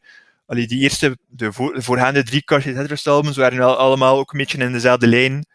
Uh, en Making the Door Less Open gaat daar, wijkt daar een beetje van af. Voor mij is het, geen teleurstelling, het is ook niet zo goed als die drie eerdere albums. Maar ik heb het graag geluisterd. Weightlifters vind ik supergoed. Martin, uh, ik vind Hollywood super nice. Ik ben wel ah, ja. zwak voor. Uh, ik, ik, ik, ik vind het heel ja, vreemd hoeveel mensen. heeft wel wat heeft wel wat haat gekregen, hè? ik verstond het ook niet, Kim. Ik ben blij dat we het op dezelfde Ja. manier zien. Ja, maar dus niet in mijn top, eh, top 10, gewoon puur omdat er wel tien andere albums waren dat ik beter vond dit jaar. Maar zeker geen teleurstelling. Gewoon, ja. Soms zijn mensen al teleurgesteld als het niet beter is dan de vorige plaats, maar dat is niet altijd realistisch. Soms moet je gewoon tevreden zijn met wat je krijgt en dan gewoon op waarde proberen te schatten wat dat is en niet proberen vergelijken met voorgaande albums. Eh, en in dat geval heeft Cartier me zeker niet teleurgesteld. Inderdaad, ik, ik vind het ook gewoon heel leuk. Ik denk dat dat ook een beetje eigen is aan Will Toledo, die, ehm, hoe zal ik het zeggen, heel veel experimenteert. Ehm, ik ken nu Mhm. niet perfect al zijn materiaal van voor Teens of Style, ehm, maar voor zover dat ik hoorde van, van vrienden. Ja, Ook niet echt hoor. Ja, want het schijnt dat er daar ook al serieus wat geëxperimenteerd werd met bijvoorbeeld elektronica.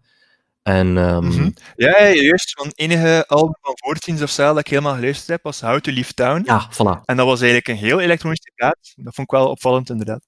Het hele fijne vind ik vooral dat, ondanks dat we hier nu met een, ik ga zeggen, een lichte switch van genre eh, te maken hebben, op zich zitten er nog altijd veel gitaren in. Hè.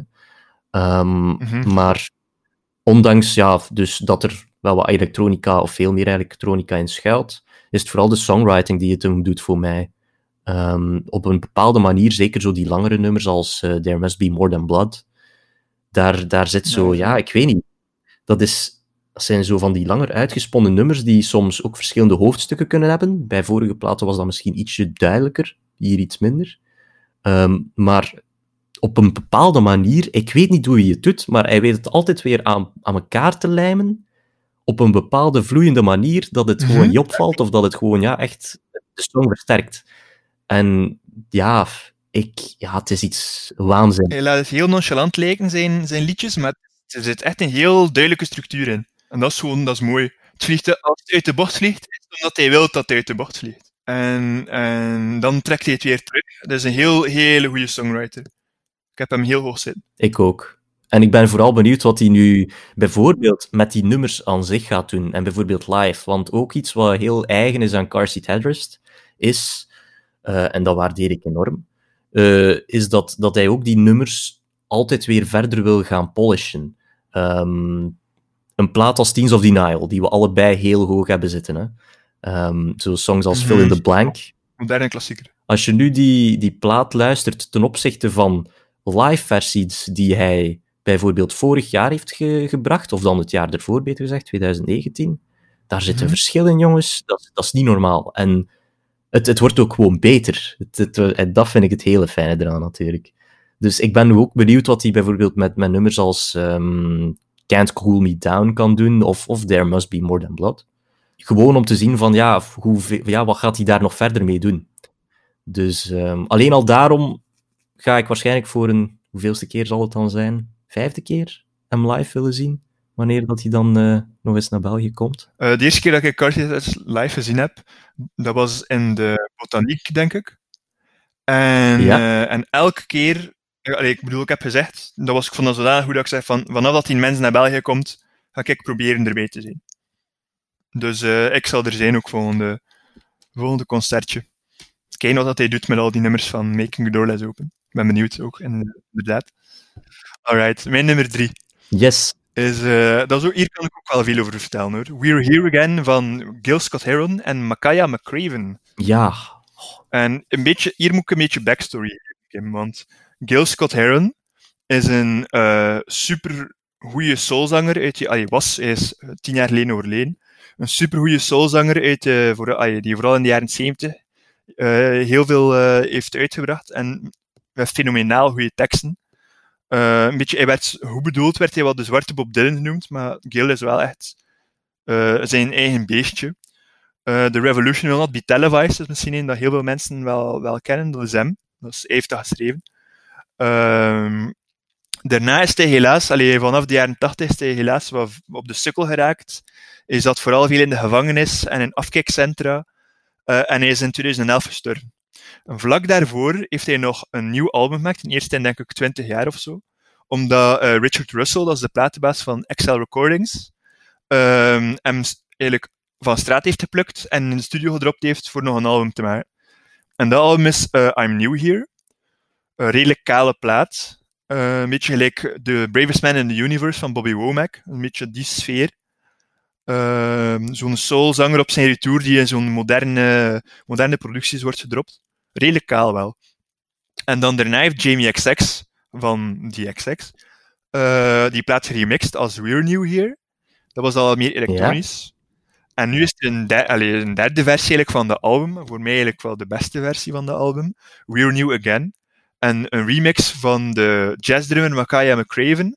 Dus nu klinkt het, dus het klonk eerst als een kaal elektronische plaat. Het klonk toen als een wat vollere elektronische plaat. En nu klinkt het plots, hetzelfde materiaal, als zo'n lang verloren soul jazz album uit min jaren 70. Leek zo, denk New York toen dat daar zo bijna failliet was. Eind jaren 70, zo. Min, ja. eind jaren 70.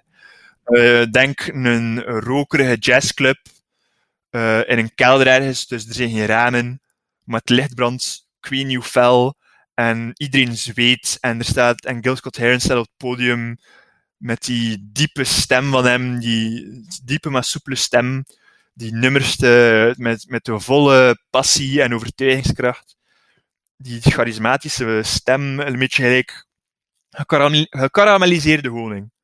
Zo klinkt zijn stem. Gekarameliseerde honing. Dus uh, voilà, dat, uh, dat is wat, dat, wat, dat, wat dat die plaats oproept bij mij. Het heeft mij betoverd van echt een mega nice album. Er zit zo'n rusteloosheid in, Kim, maar ook zo'n berusting. Gelijk, hij is bijna, je hoort bijna iemand die, die berusting vindt in rustloos zijn.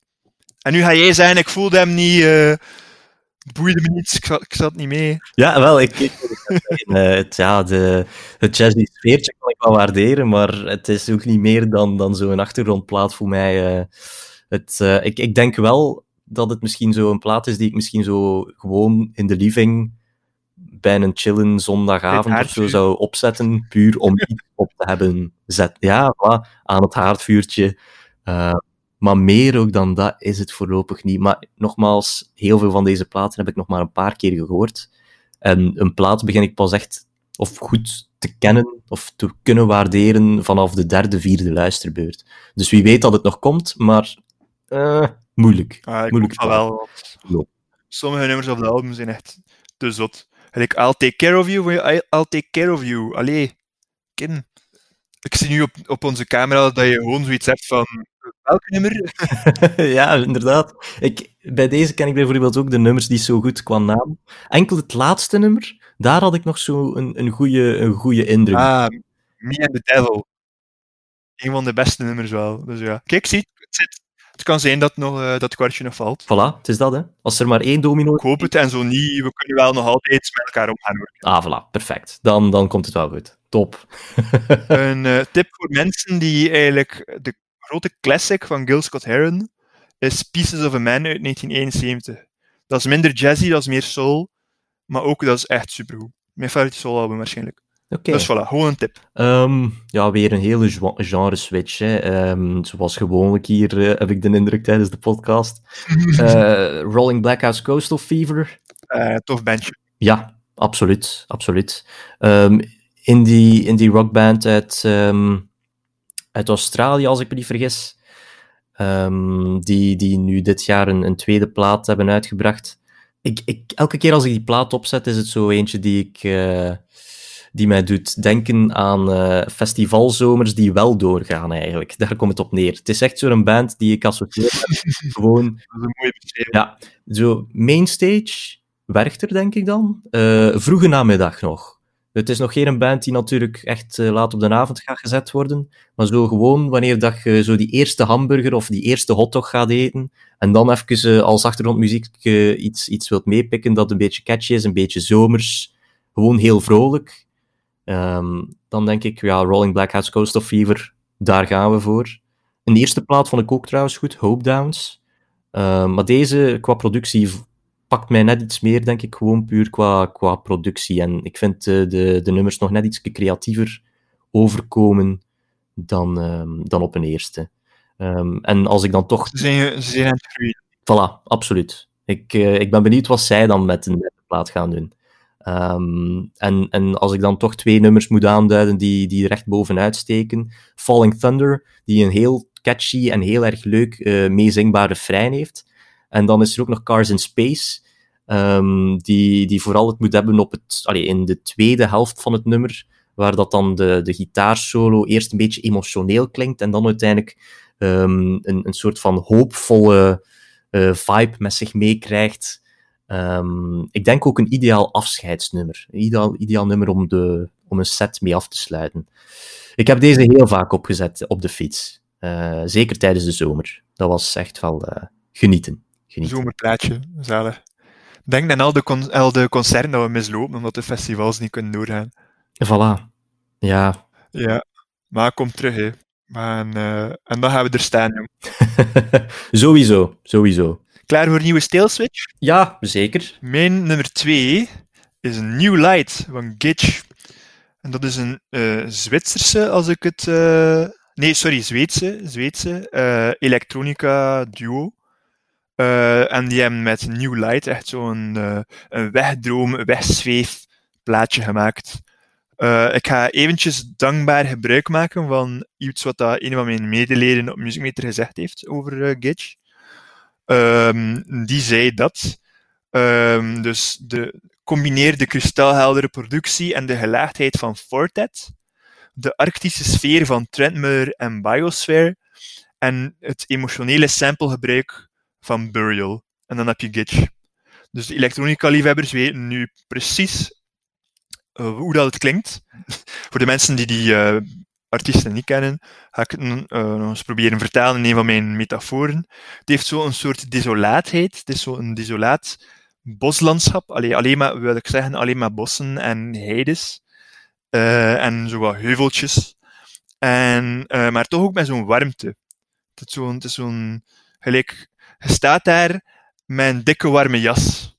En Gitch is die dikke warme jas. Dus ik kreeg altijd heel veel zin om te gaan hiken in, in de, de, de bossen van, van, uh, van Zweden uh, met deze plaat als soundtrack.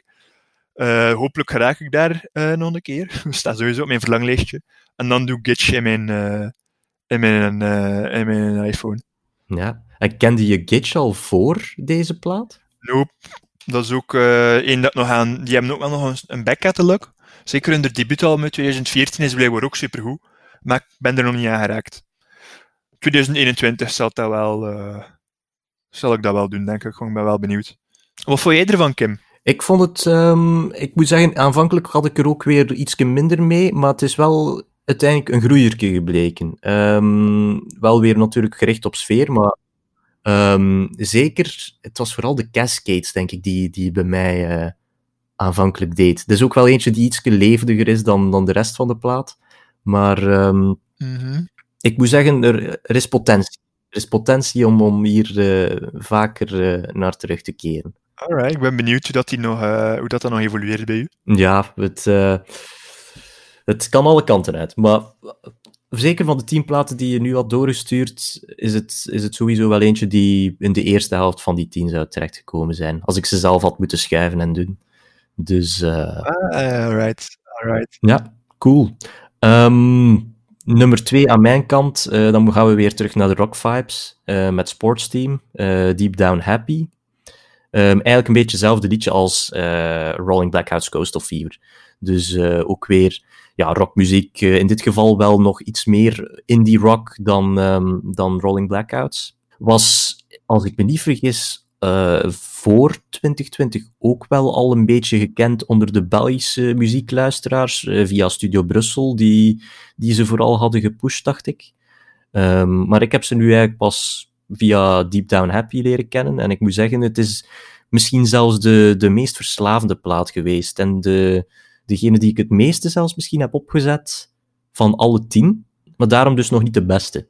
Uh, het is gewoon ja, een heel ja, korte, ik denk maar 37 minuten of zo, uh, lange plaat die, die ja, vooral heel catchy is. Ook heel veel humor trouwens in de teksten. Dat vind ik ook wel een, een leuke plus. Het is, ze proberen heel erg creatief om te springen um, met tekst. Here's the Thing is zo, zo een nummer, denk ik, uh, is denk ik ook de single geweest voor deze plaat. Ja, dat, dat, die ken ik. Dat is een goed nummer inderdaad. Here's the Thing. dus ja, dat vond ik wel een, een, hele leuke. En dan ja, eigenlijk de eerste helft van die plaat, dat, dat zit, allee, voor mij is dat hoogtepunt na hoogtepunt. Dat begint al met ja, ik, ik spreek het dan uit als Lander, maar het zal wel Lander zijn, zeker? Of zo? Is wat? Hollander. Lander. Lander. Um, dat zo meteen hard binnenkomt, een, een soort van, ja... Of gaat het over een maat van uit België die Lander Ja, wie weet. Wie weet. Lander, als je meeluistert, het is voor jou. Ja. Um, het, uh, een goede binnenkomer. Here It Comes Again vond ik heel leuk. Going Soft, dat een heel, heel... Misschien wel de tofste refrein heeft dat ik dit jaar heb gehoord. Als, als je een leuk refrein wilt, uh, waar dat je mee wilt uh, zingen, dan, dan is dat hem. Um, maar er staat... Ik ben altijd in voor goede refrein, Kim. Ik ga die zeker ook nog eens luisteren. Het is niet dat ze iets verrassends doen, hoor. Het is, het is echt puur gewoon nog een keer vrolijke indie rock, zoals ik het wel al vaker heb gehoord. Ik, ik vergelijk ze heel veel misschien qua genre, maar wel qua zo groei en, en allee, moet ik het zeggen, zo de positie waar dat ze nu in zitten, met Shame. Ik weet niet of je Shame kent. Uh, ja, ja. Dat is zo die, die post-punk band. zo'n band dat ik nog in albums van heb kunnen luisteren. Ah, kijk. Uh, maar ze zijn wel tof, ja. Ja, het is, uh, in 2018 hadden zij zo dan hun momentje van zo de best next, next thing uit uh, de UK. En ik heb zo het gevoel dat ze dat over Sportsteam ook wel een beetje aan het zeggen zijn. Ze hebben ook nu met Deep Down Happy um, een nominatie te pakken gekregen voor de Mer Mercury Prize. Wat ik ook wel vond. Oh, nice. Dus um, ja, heel tof. En ik ben, ja, ik ga ze gewoon blijven volgen. Um, dus zeer benieuwd wat ze, wat ze in de komende jaren nog gaan doen. Alright, super. Betekent dat nu, Kim, dat ik mijn nummer 1 mag bekendmaken? Dat mag, dat mag zeker, Arthur. Tuurlijk. Uh, nu, ga ik, uh, nu, ga je, nu ga je iets meemaken, hoor, Kim. Uh, mijn nummer 1 is What's Tonight to Eternity van Cindy Lee. En normaal gezien heb ik echt nooit van die heel obscure nummer 1's. Verleden verleden jaar was Tyler the Creator mijn nummer 1 album. Het is, het is, al, het is nog nooit zo obscuur geweest als nu. Maar Blame Music Meter, die heb ik daar ontdekt. Um, dus What's Night Eternity? Dat is een plaats van Patrick Flegel. En die kennen sommige mensen misschien nog als uh, een lid van de band Women, die nu al een tijdje op non-actief staat, dacht ik. Maar dus Patrick Flegel en Cindy Lee is zijn vrouwelijk alter ego. Dus als hij in drag gaat, wordt hij Cindy Lee. En uh, als Cindy Lee heeft hij een album gemaakt dit jaar, heeft twee albums gemaakt, maar What's Night to Eternity is degene die op nummer 1 staat bij mij.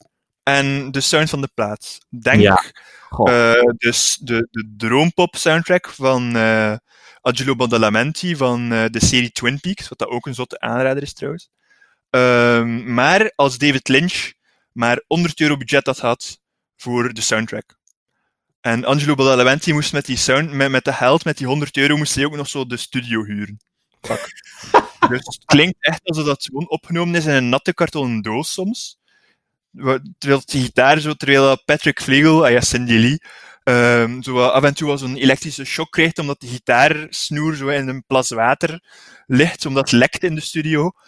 Um, dus het is, maar het, is, het, het ding is, het is, de, de nummers zijn supergoed. Het is heel poppy, maar het is dus ook heel distorted en heel krakerig.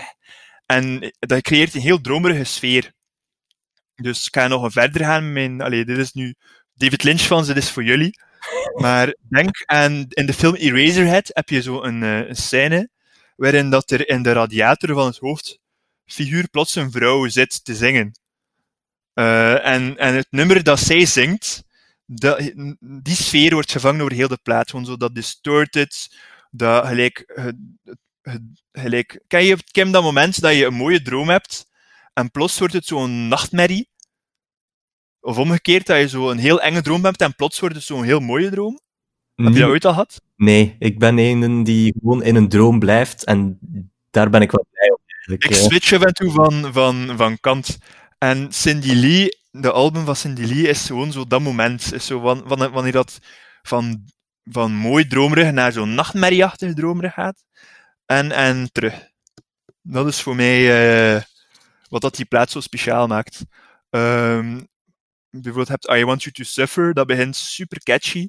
En op het einde is er plots zo'n lawine van noise, wat ik echt heel cool vind. Sommige mensen vinden dat kattengejank, ik vind dat cool.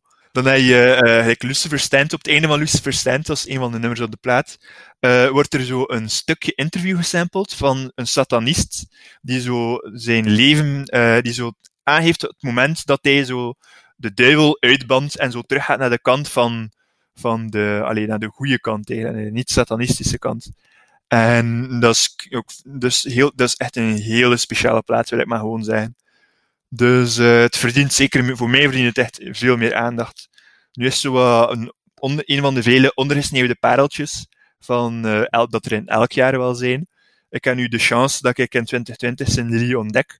Dus nu wil ik graag gewoon voor iedereen die luistert zeggen, dat is echt een album dat je gewoon een keer hoort moet hebben. Je moet je gewoon een keer gunnen om gewoon een keer even de album op te zetten en gewoon nu te laten overspoelen. Meesleuren in die droomwereld. Ja, het is super origineel. Ja, origineel is het zeker. Dat, dat kan ik wel zeggen. Of ik het nu goed vind, hm, daar begin ik toch wel te twijfelen, eerlijk gezegd. Want ik heb van alle platen die jij had opgelijst, is het degene die ik uh, de meeste kansen heb gegeven, uiteraard, want het was de nummer 1. En het meeste keren heb afgezet in min. Ja, uh, dat gelukkig net niet, maar ik snapte die plaat wel ook heel... Allee, ik vond het heel moeilijk om hem te snappen, want inderdaad, ik ken nu even niet meer de, de naam van het nummer, maar inderdaad, het nummer dat dan heel poppy begint en dan plots overgaat in een dikke halve minuut noise. Dan dacht ik bij mezelf van, waarom in godsnaam, waarom? Allee, het... het ja, nee, ik, uh, ja, ik snap het niet. En er zitten ook zo van die misviering on drugs feelings in. Um, ik... welke, welke band on drugs? Nee, uh, misviering on drugs. Zo alsof dat er een orgel aan, de, aan het spelen Ja, en dan, ja, voilà. Heel, heel raar. Ik, ik snap de plaat gewoon niet, denk ik. Ja, maar ja. ik vind het een heel, het is een heel bevreemde plaat, inderdaad. Maar ik vind het ook een heel aandoenlijke plaat, een heel rijke plaat. Een, een, een, toen mij denkt aan gelijk My Bloody Valentine, die ook zo van die hele mooie popliedjes schreven, en er dan gewoon zo'n bakken noise over. En dat maakt het voor mij interessant, die spanning tussen, tussen de, de poppy songwriting en dan gewoon de productie, die gelijk gewoon en al aan flarren gescheurd is door een weerwolf, of, of zoiets. Het is gewoon, de, de, dat, ik vind dat heel interessant, dat, dat type albums.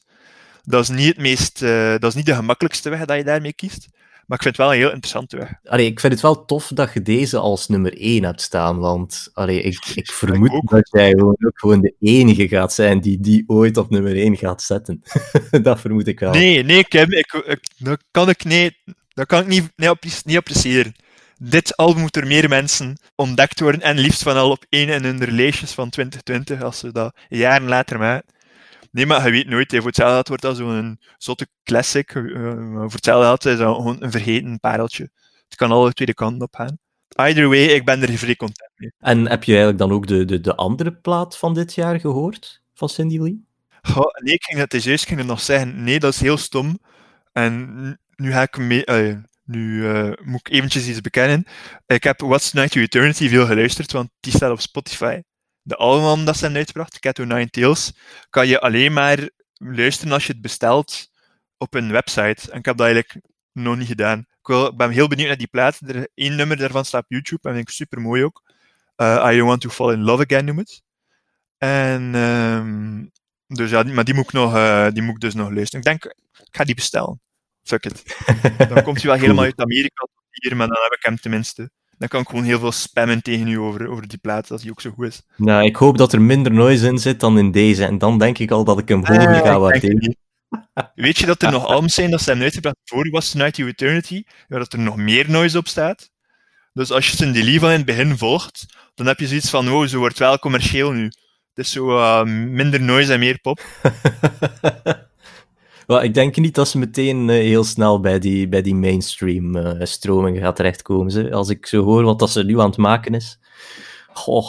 Ze, ja, ze moet gewoon een keer in RuPaul's Drag Race komen, denk ik. Ja. Dan zullen meer mensen kennis kunnen maken met deze fantastische, fantastische muzikant en band. Het is eigenlijk de twee bij deze, mijn lijstje is volledig. Ja, ik besef net dat... Uh, ik, uh, ik dacht al even dat we er gewoon door waren, maar natuurlijk, ik, eh, ik heb zelf ook nog een nummer 1 staan. Juist. en niet de eerste, de beste, als ik dat kan zijn. Het is Porridge Radio met Every Bad. Um, ja, het ook pas leren kennen dus sinds, sinds 2020.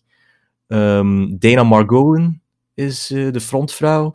En uh, ik moet zeggen, ja, het is ook zo iemand die binnen diezelfde stroming dus zit van à la Soccer Mommy, Stella Donnelly, Sorry, um, maar ook eigenlijk Car Seat Headrest durf ik daar ook wel een beetje bij te steken. Ik, ik voel dat er daar ook zo diezelfde vibes in, in voortkomen.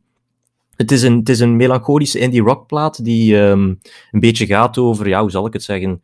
Ehm, we bevinden ons op, op deze aardbol en ja, wat is ons nut of wat is onze betekenis van hier te zijn?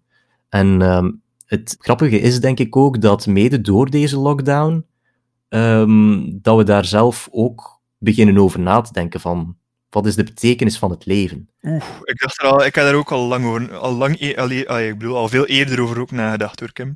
Maar dat is misschien, dat is misschien uh, mijn probleem. In ieder geval, ik heb dat nu ook wel een beetje gedaan, mede door deze plaat. Het is uh, de eerste plaat, denk ik, geweest die ik um, fervent heb geluisterd op de fiets dan, tijdens de vele -hmm. fietstochtjes rond de kerktoren. Ik denk dat het vooral misschien ook ligt aan het feit dat, dat de intense stem van Dana Margolin uh, het hem doet hier. Want um, ze kan... een stem, hè? Ja, de, ah, ah, wel. En als ze die eens bovenhaalt, in combinatie dan nog eens met de gitaren die er, uh, die er soms ook bij komen, dan, uh, dan klopt het plaatje perfect. Ik uh, ben een enorme fan van, van Born Confused. Hoe dat, dat de plaat eigenlijk begint, is ook een beetje zo wat de inleiding, of de, de inleiding op ja, het hele gebeuren van wat, wat is onze, ons nut hier op deze aardbol, en dan gaat dat daar constant op voort die, diezelfde vibe houdt ze gewoon de hele tijd vast. En dat in combinatie met die dynamiek die ik dan bijvoorbeeld ken uit Car Seat Headrest, mm dat maakt voor mij deze plaat gewoon bijzonder interessant. En um, Born Confused, Sweet, Long en Lilac, ik denk dat dat zo'n beetje het gouden viertal is van. Ja, Lilac is wel mijn favoriet. Ook. Ja? Heerlijk, uh, heerlijk ontsporende rock. Wat ik cool vind aan Porridge Radio en de album van Porridge Radio is dat het is heel samengebalde. Het is gelijk dat dat ook een post-rock band of zo kan zijn als ze de nummers 10 minuten lang deden. Maar het is gewoon indie, omdat ze het heel knap samenballen tot een liedje van 4 minuten. Waar dat dan toch weer zo die intense opbouw in zit. Dat vind ik heel knap. Ja, ik ben heel benieuwd hoe dit live zou overkomen. Ik denk dat we allemaal gaan headbang dan. Ja, wel. Ik, ik ben ook benieuwd wat, wat die stem van, van Dana dan bijvoorbeeld ook live gewoon echt voorstelt. Ik hoop gewoon even goed als op die plaat. Dus um, ik denk ook dat ze, dat ze van plan zijn om naar België te komen. Ik weet niet of er daarvoor een, een specifieke datum voor is. Ik denk het niet, want ja, corona is er natuurlijk nog altijd. Um, maar het, allee, het zou me niet verbazen mocht er in het najaar van dit jaar uh, nog schot in de zaak komen van uh, een optreden of zo. Ik denk ook zo eentje die, die perfect zo in de botaniek of zo zou terecht mm, kunnen ja, komen. Dat mis ik ook. De botaniek mis ik ook. Ik mis het allemaal. Ja, wie niet, hè. Dus dat, hè. Ook genomineerd trouwens voor de Mercury Prize. Hè. Helaas niet gewonnen, denk ah, ik. Wie heeft, er, wie heeft er eigenlijk gewonnen? Het kan zijn dat ik het al gelezen heb, maar weer vergeten ben. Goeie vraag. Ja, ik ga er niet op komen, uh. denk ik. Zwat, ik denk zelfs dat het zou me niet verbazen mocht Charlie XCX er ook uh, ah, tussen gestaan hebben zelfs. Maar dus ja, voor de, voor de mensen die um, nogmaals fan zijn van, van de indie rock scene, Porridge Radio is wel echt uh, een, een hele dikke aanrader. En kende, je, kende je de band eigenlijk al voor? Uh, nee, ik, ja, ik, ken, ik, had hem al, ik kende er al um, Lilac van. maar ik heb eigenlijk het album helemaal geluisterd omdat, omdat het op één stond bij jou. En ik vind het ook wel echt zeer goed. Anders is dat misschien soms een album dat ik zo één liedje van ken en dat ik zeg dat is echt een goed liedje en ik moet een keer achter de album gaan, maar het komt er dan niet van. En doordat dat bij jou op één stond, is dat wel versneld ervan gekomen en ik ben content. Goed. En dan zijn we er eindelijk door, door ja, heel die wow. lijst. Um, Ga je het moeten in twee delen kappen, zeker? Ja, nee, ik ga, ik ga het gewoon... Ja, ik ga sowieso wel een beetje zitten uh, knippen en plakken in de podcast, want je, iedereen hoort het waarschijnlijk ook. Het is een digitale podcast, dus een hapering hier en die, daar, of een storingsje hier en daar, het gaat wel eens voorvallen. Um, ik hoop op termijn, gedurende 2020, dat we ook gewoon in real life dit soort podcasts gaan kunnen doen. 2021, of ga je terug naar verleden jaar? Nee, 2020, Nee, ja? 2020. Maar we moeten nog, we moeten nog een beetje aanpassen. Hè. Het is nog, 2021 is zo nieuw. Op het moment van opname is het nog maar 6 januari 2021. dus uh, het, is, uh, het is nog even wennen, ja. maar dus ja, um, hopen dat dit uh, niet constant in digitale vorm gaat zijn dit jaar. Maar goed, dat zien we dan nog wel. Kruisen onze vingers en we zeggen een schietgebedje. Voilà, inderdaad. Um, in ieder geval een maandelijkse podcast. Uh, dat betekent dat pas in februari een nieuwe komt. Um, voor de mensen die um, geïnteresseerd zijn in uh, platen van januari. Ik heb toevallig nog zo snel een, een samenvatting gemaakt van platen die in januari uitkomen. En ik vind dat er daar wel nog heel wat leuk zit, tussen zit. Alright, dat heb ik nodig, want dat weet ik nog niet. En wel, uh, op 8 januari onder meer de nieuwe van Passenger en de Viagra Boys. Um, 15 januari uh, Buck Meek, Shame en Sleaford Mods. Um, 22 januari Bicep, Kiwi Jr., Lonely the Brave, Rye en Teen Creeps. En ik weet niet of dat jij Teen Creeps kent, Nee. Arthur. Nog nooit van gehoord. De Teen Creeps is de band van Bert Vliegen, die toevallig ook nog op onze... in ook journalistiek heeft gedaan met Oh. ons. In hetzelfde jaar. Oh, dat ga ik, ga ik zeker een keer eh checken. Ja, Ik ken, hem, ken, ken die naam, zeg me wel nog iets, maar ik kan even niet zijn gezicht voor de geest staan. Maar als ik een foto zie, ga ik, wel, eh, ga ik het wel direct weten. Ah, nee, zo tof.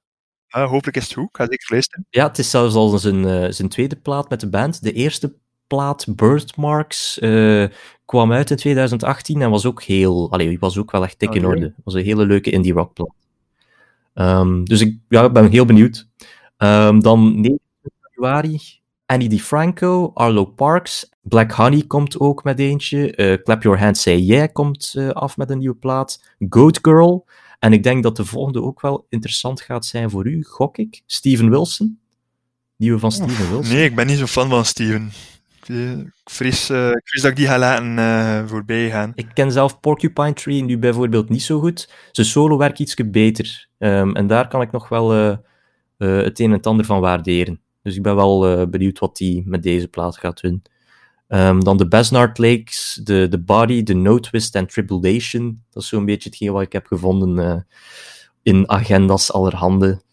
Dus, eh, en waarschijnlijk komt er nog veel meer uit, hè, maar Ik, eh, ik denk dat er heel veel bands eh, niet stil hebben gezeten in, in 2020 en in 2021 eh, ons goed gaan verwennen. ja, zijn er, zijn er artiesten waarvan dat je hoopt dat ze met een plaat Eh, afkomen? Of?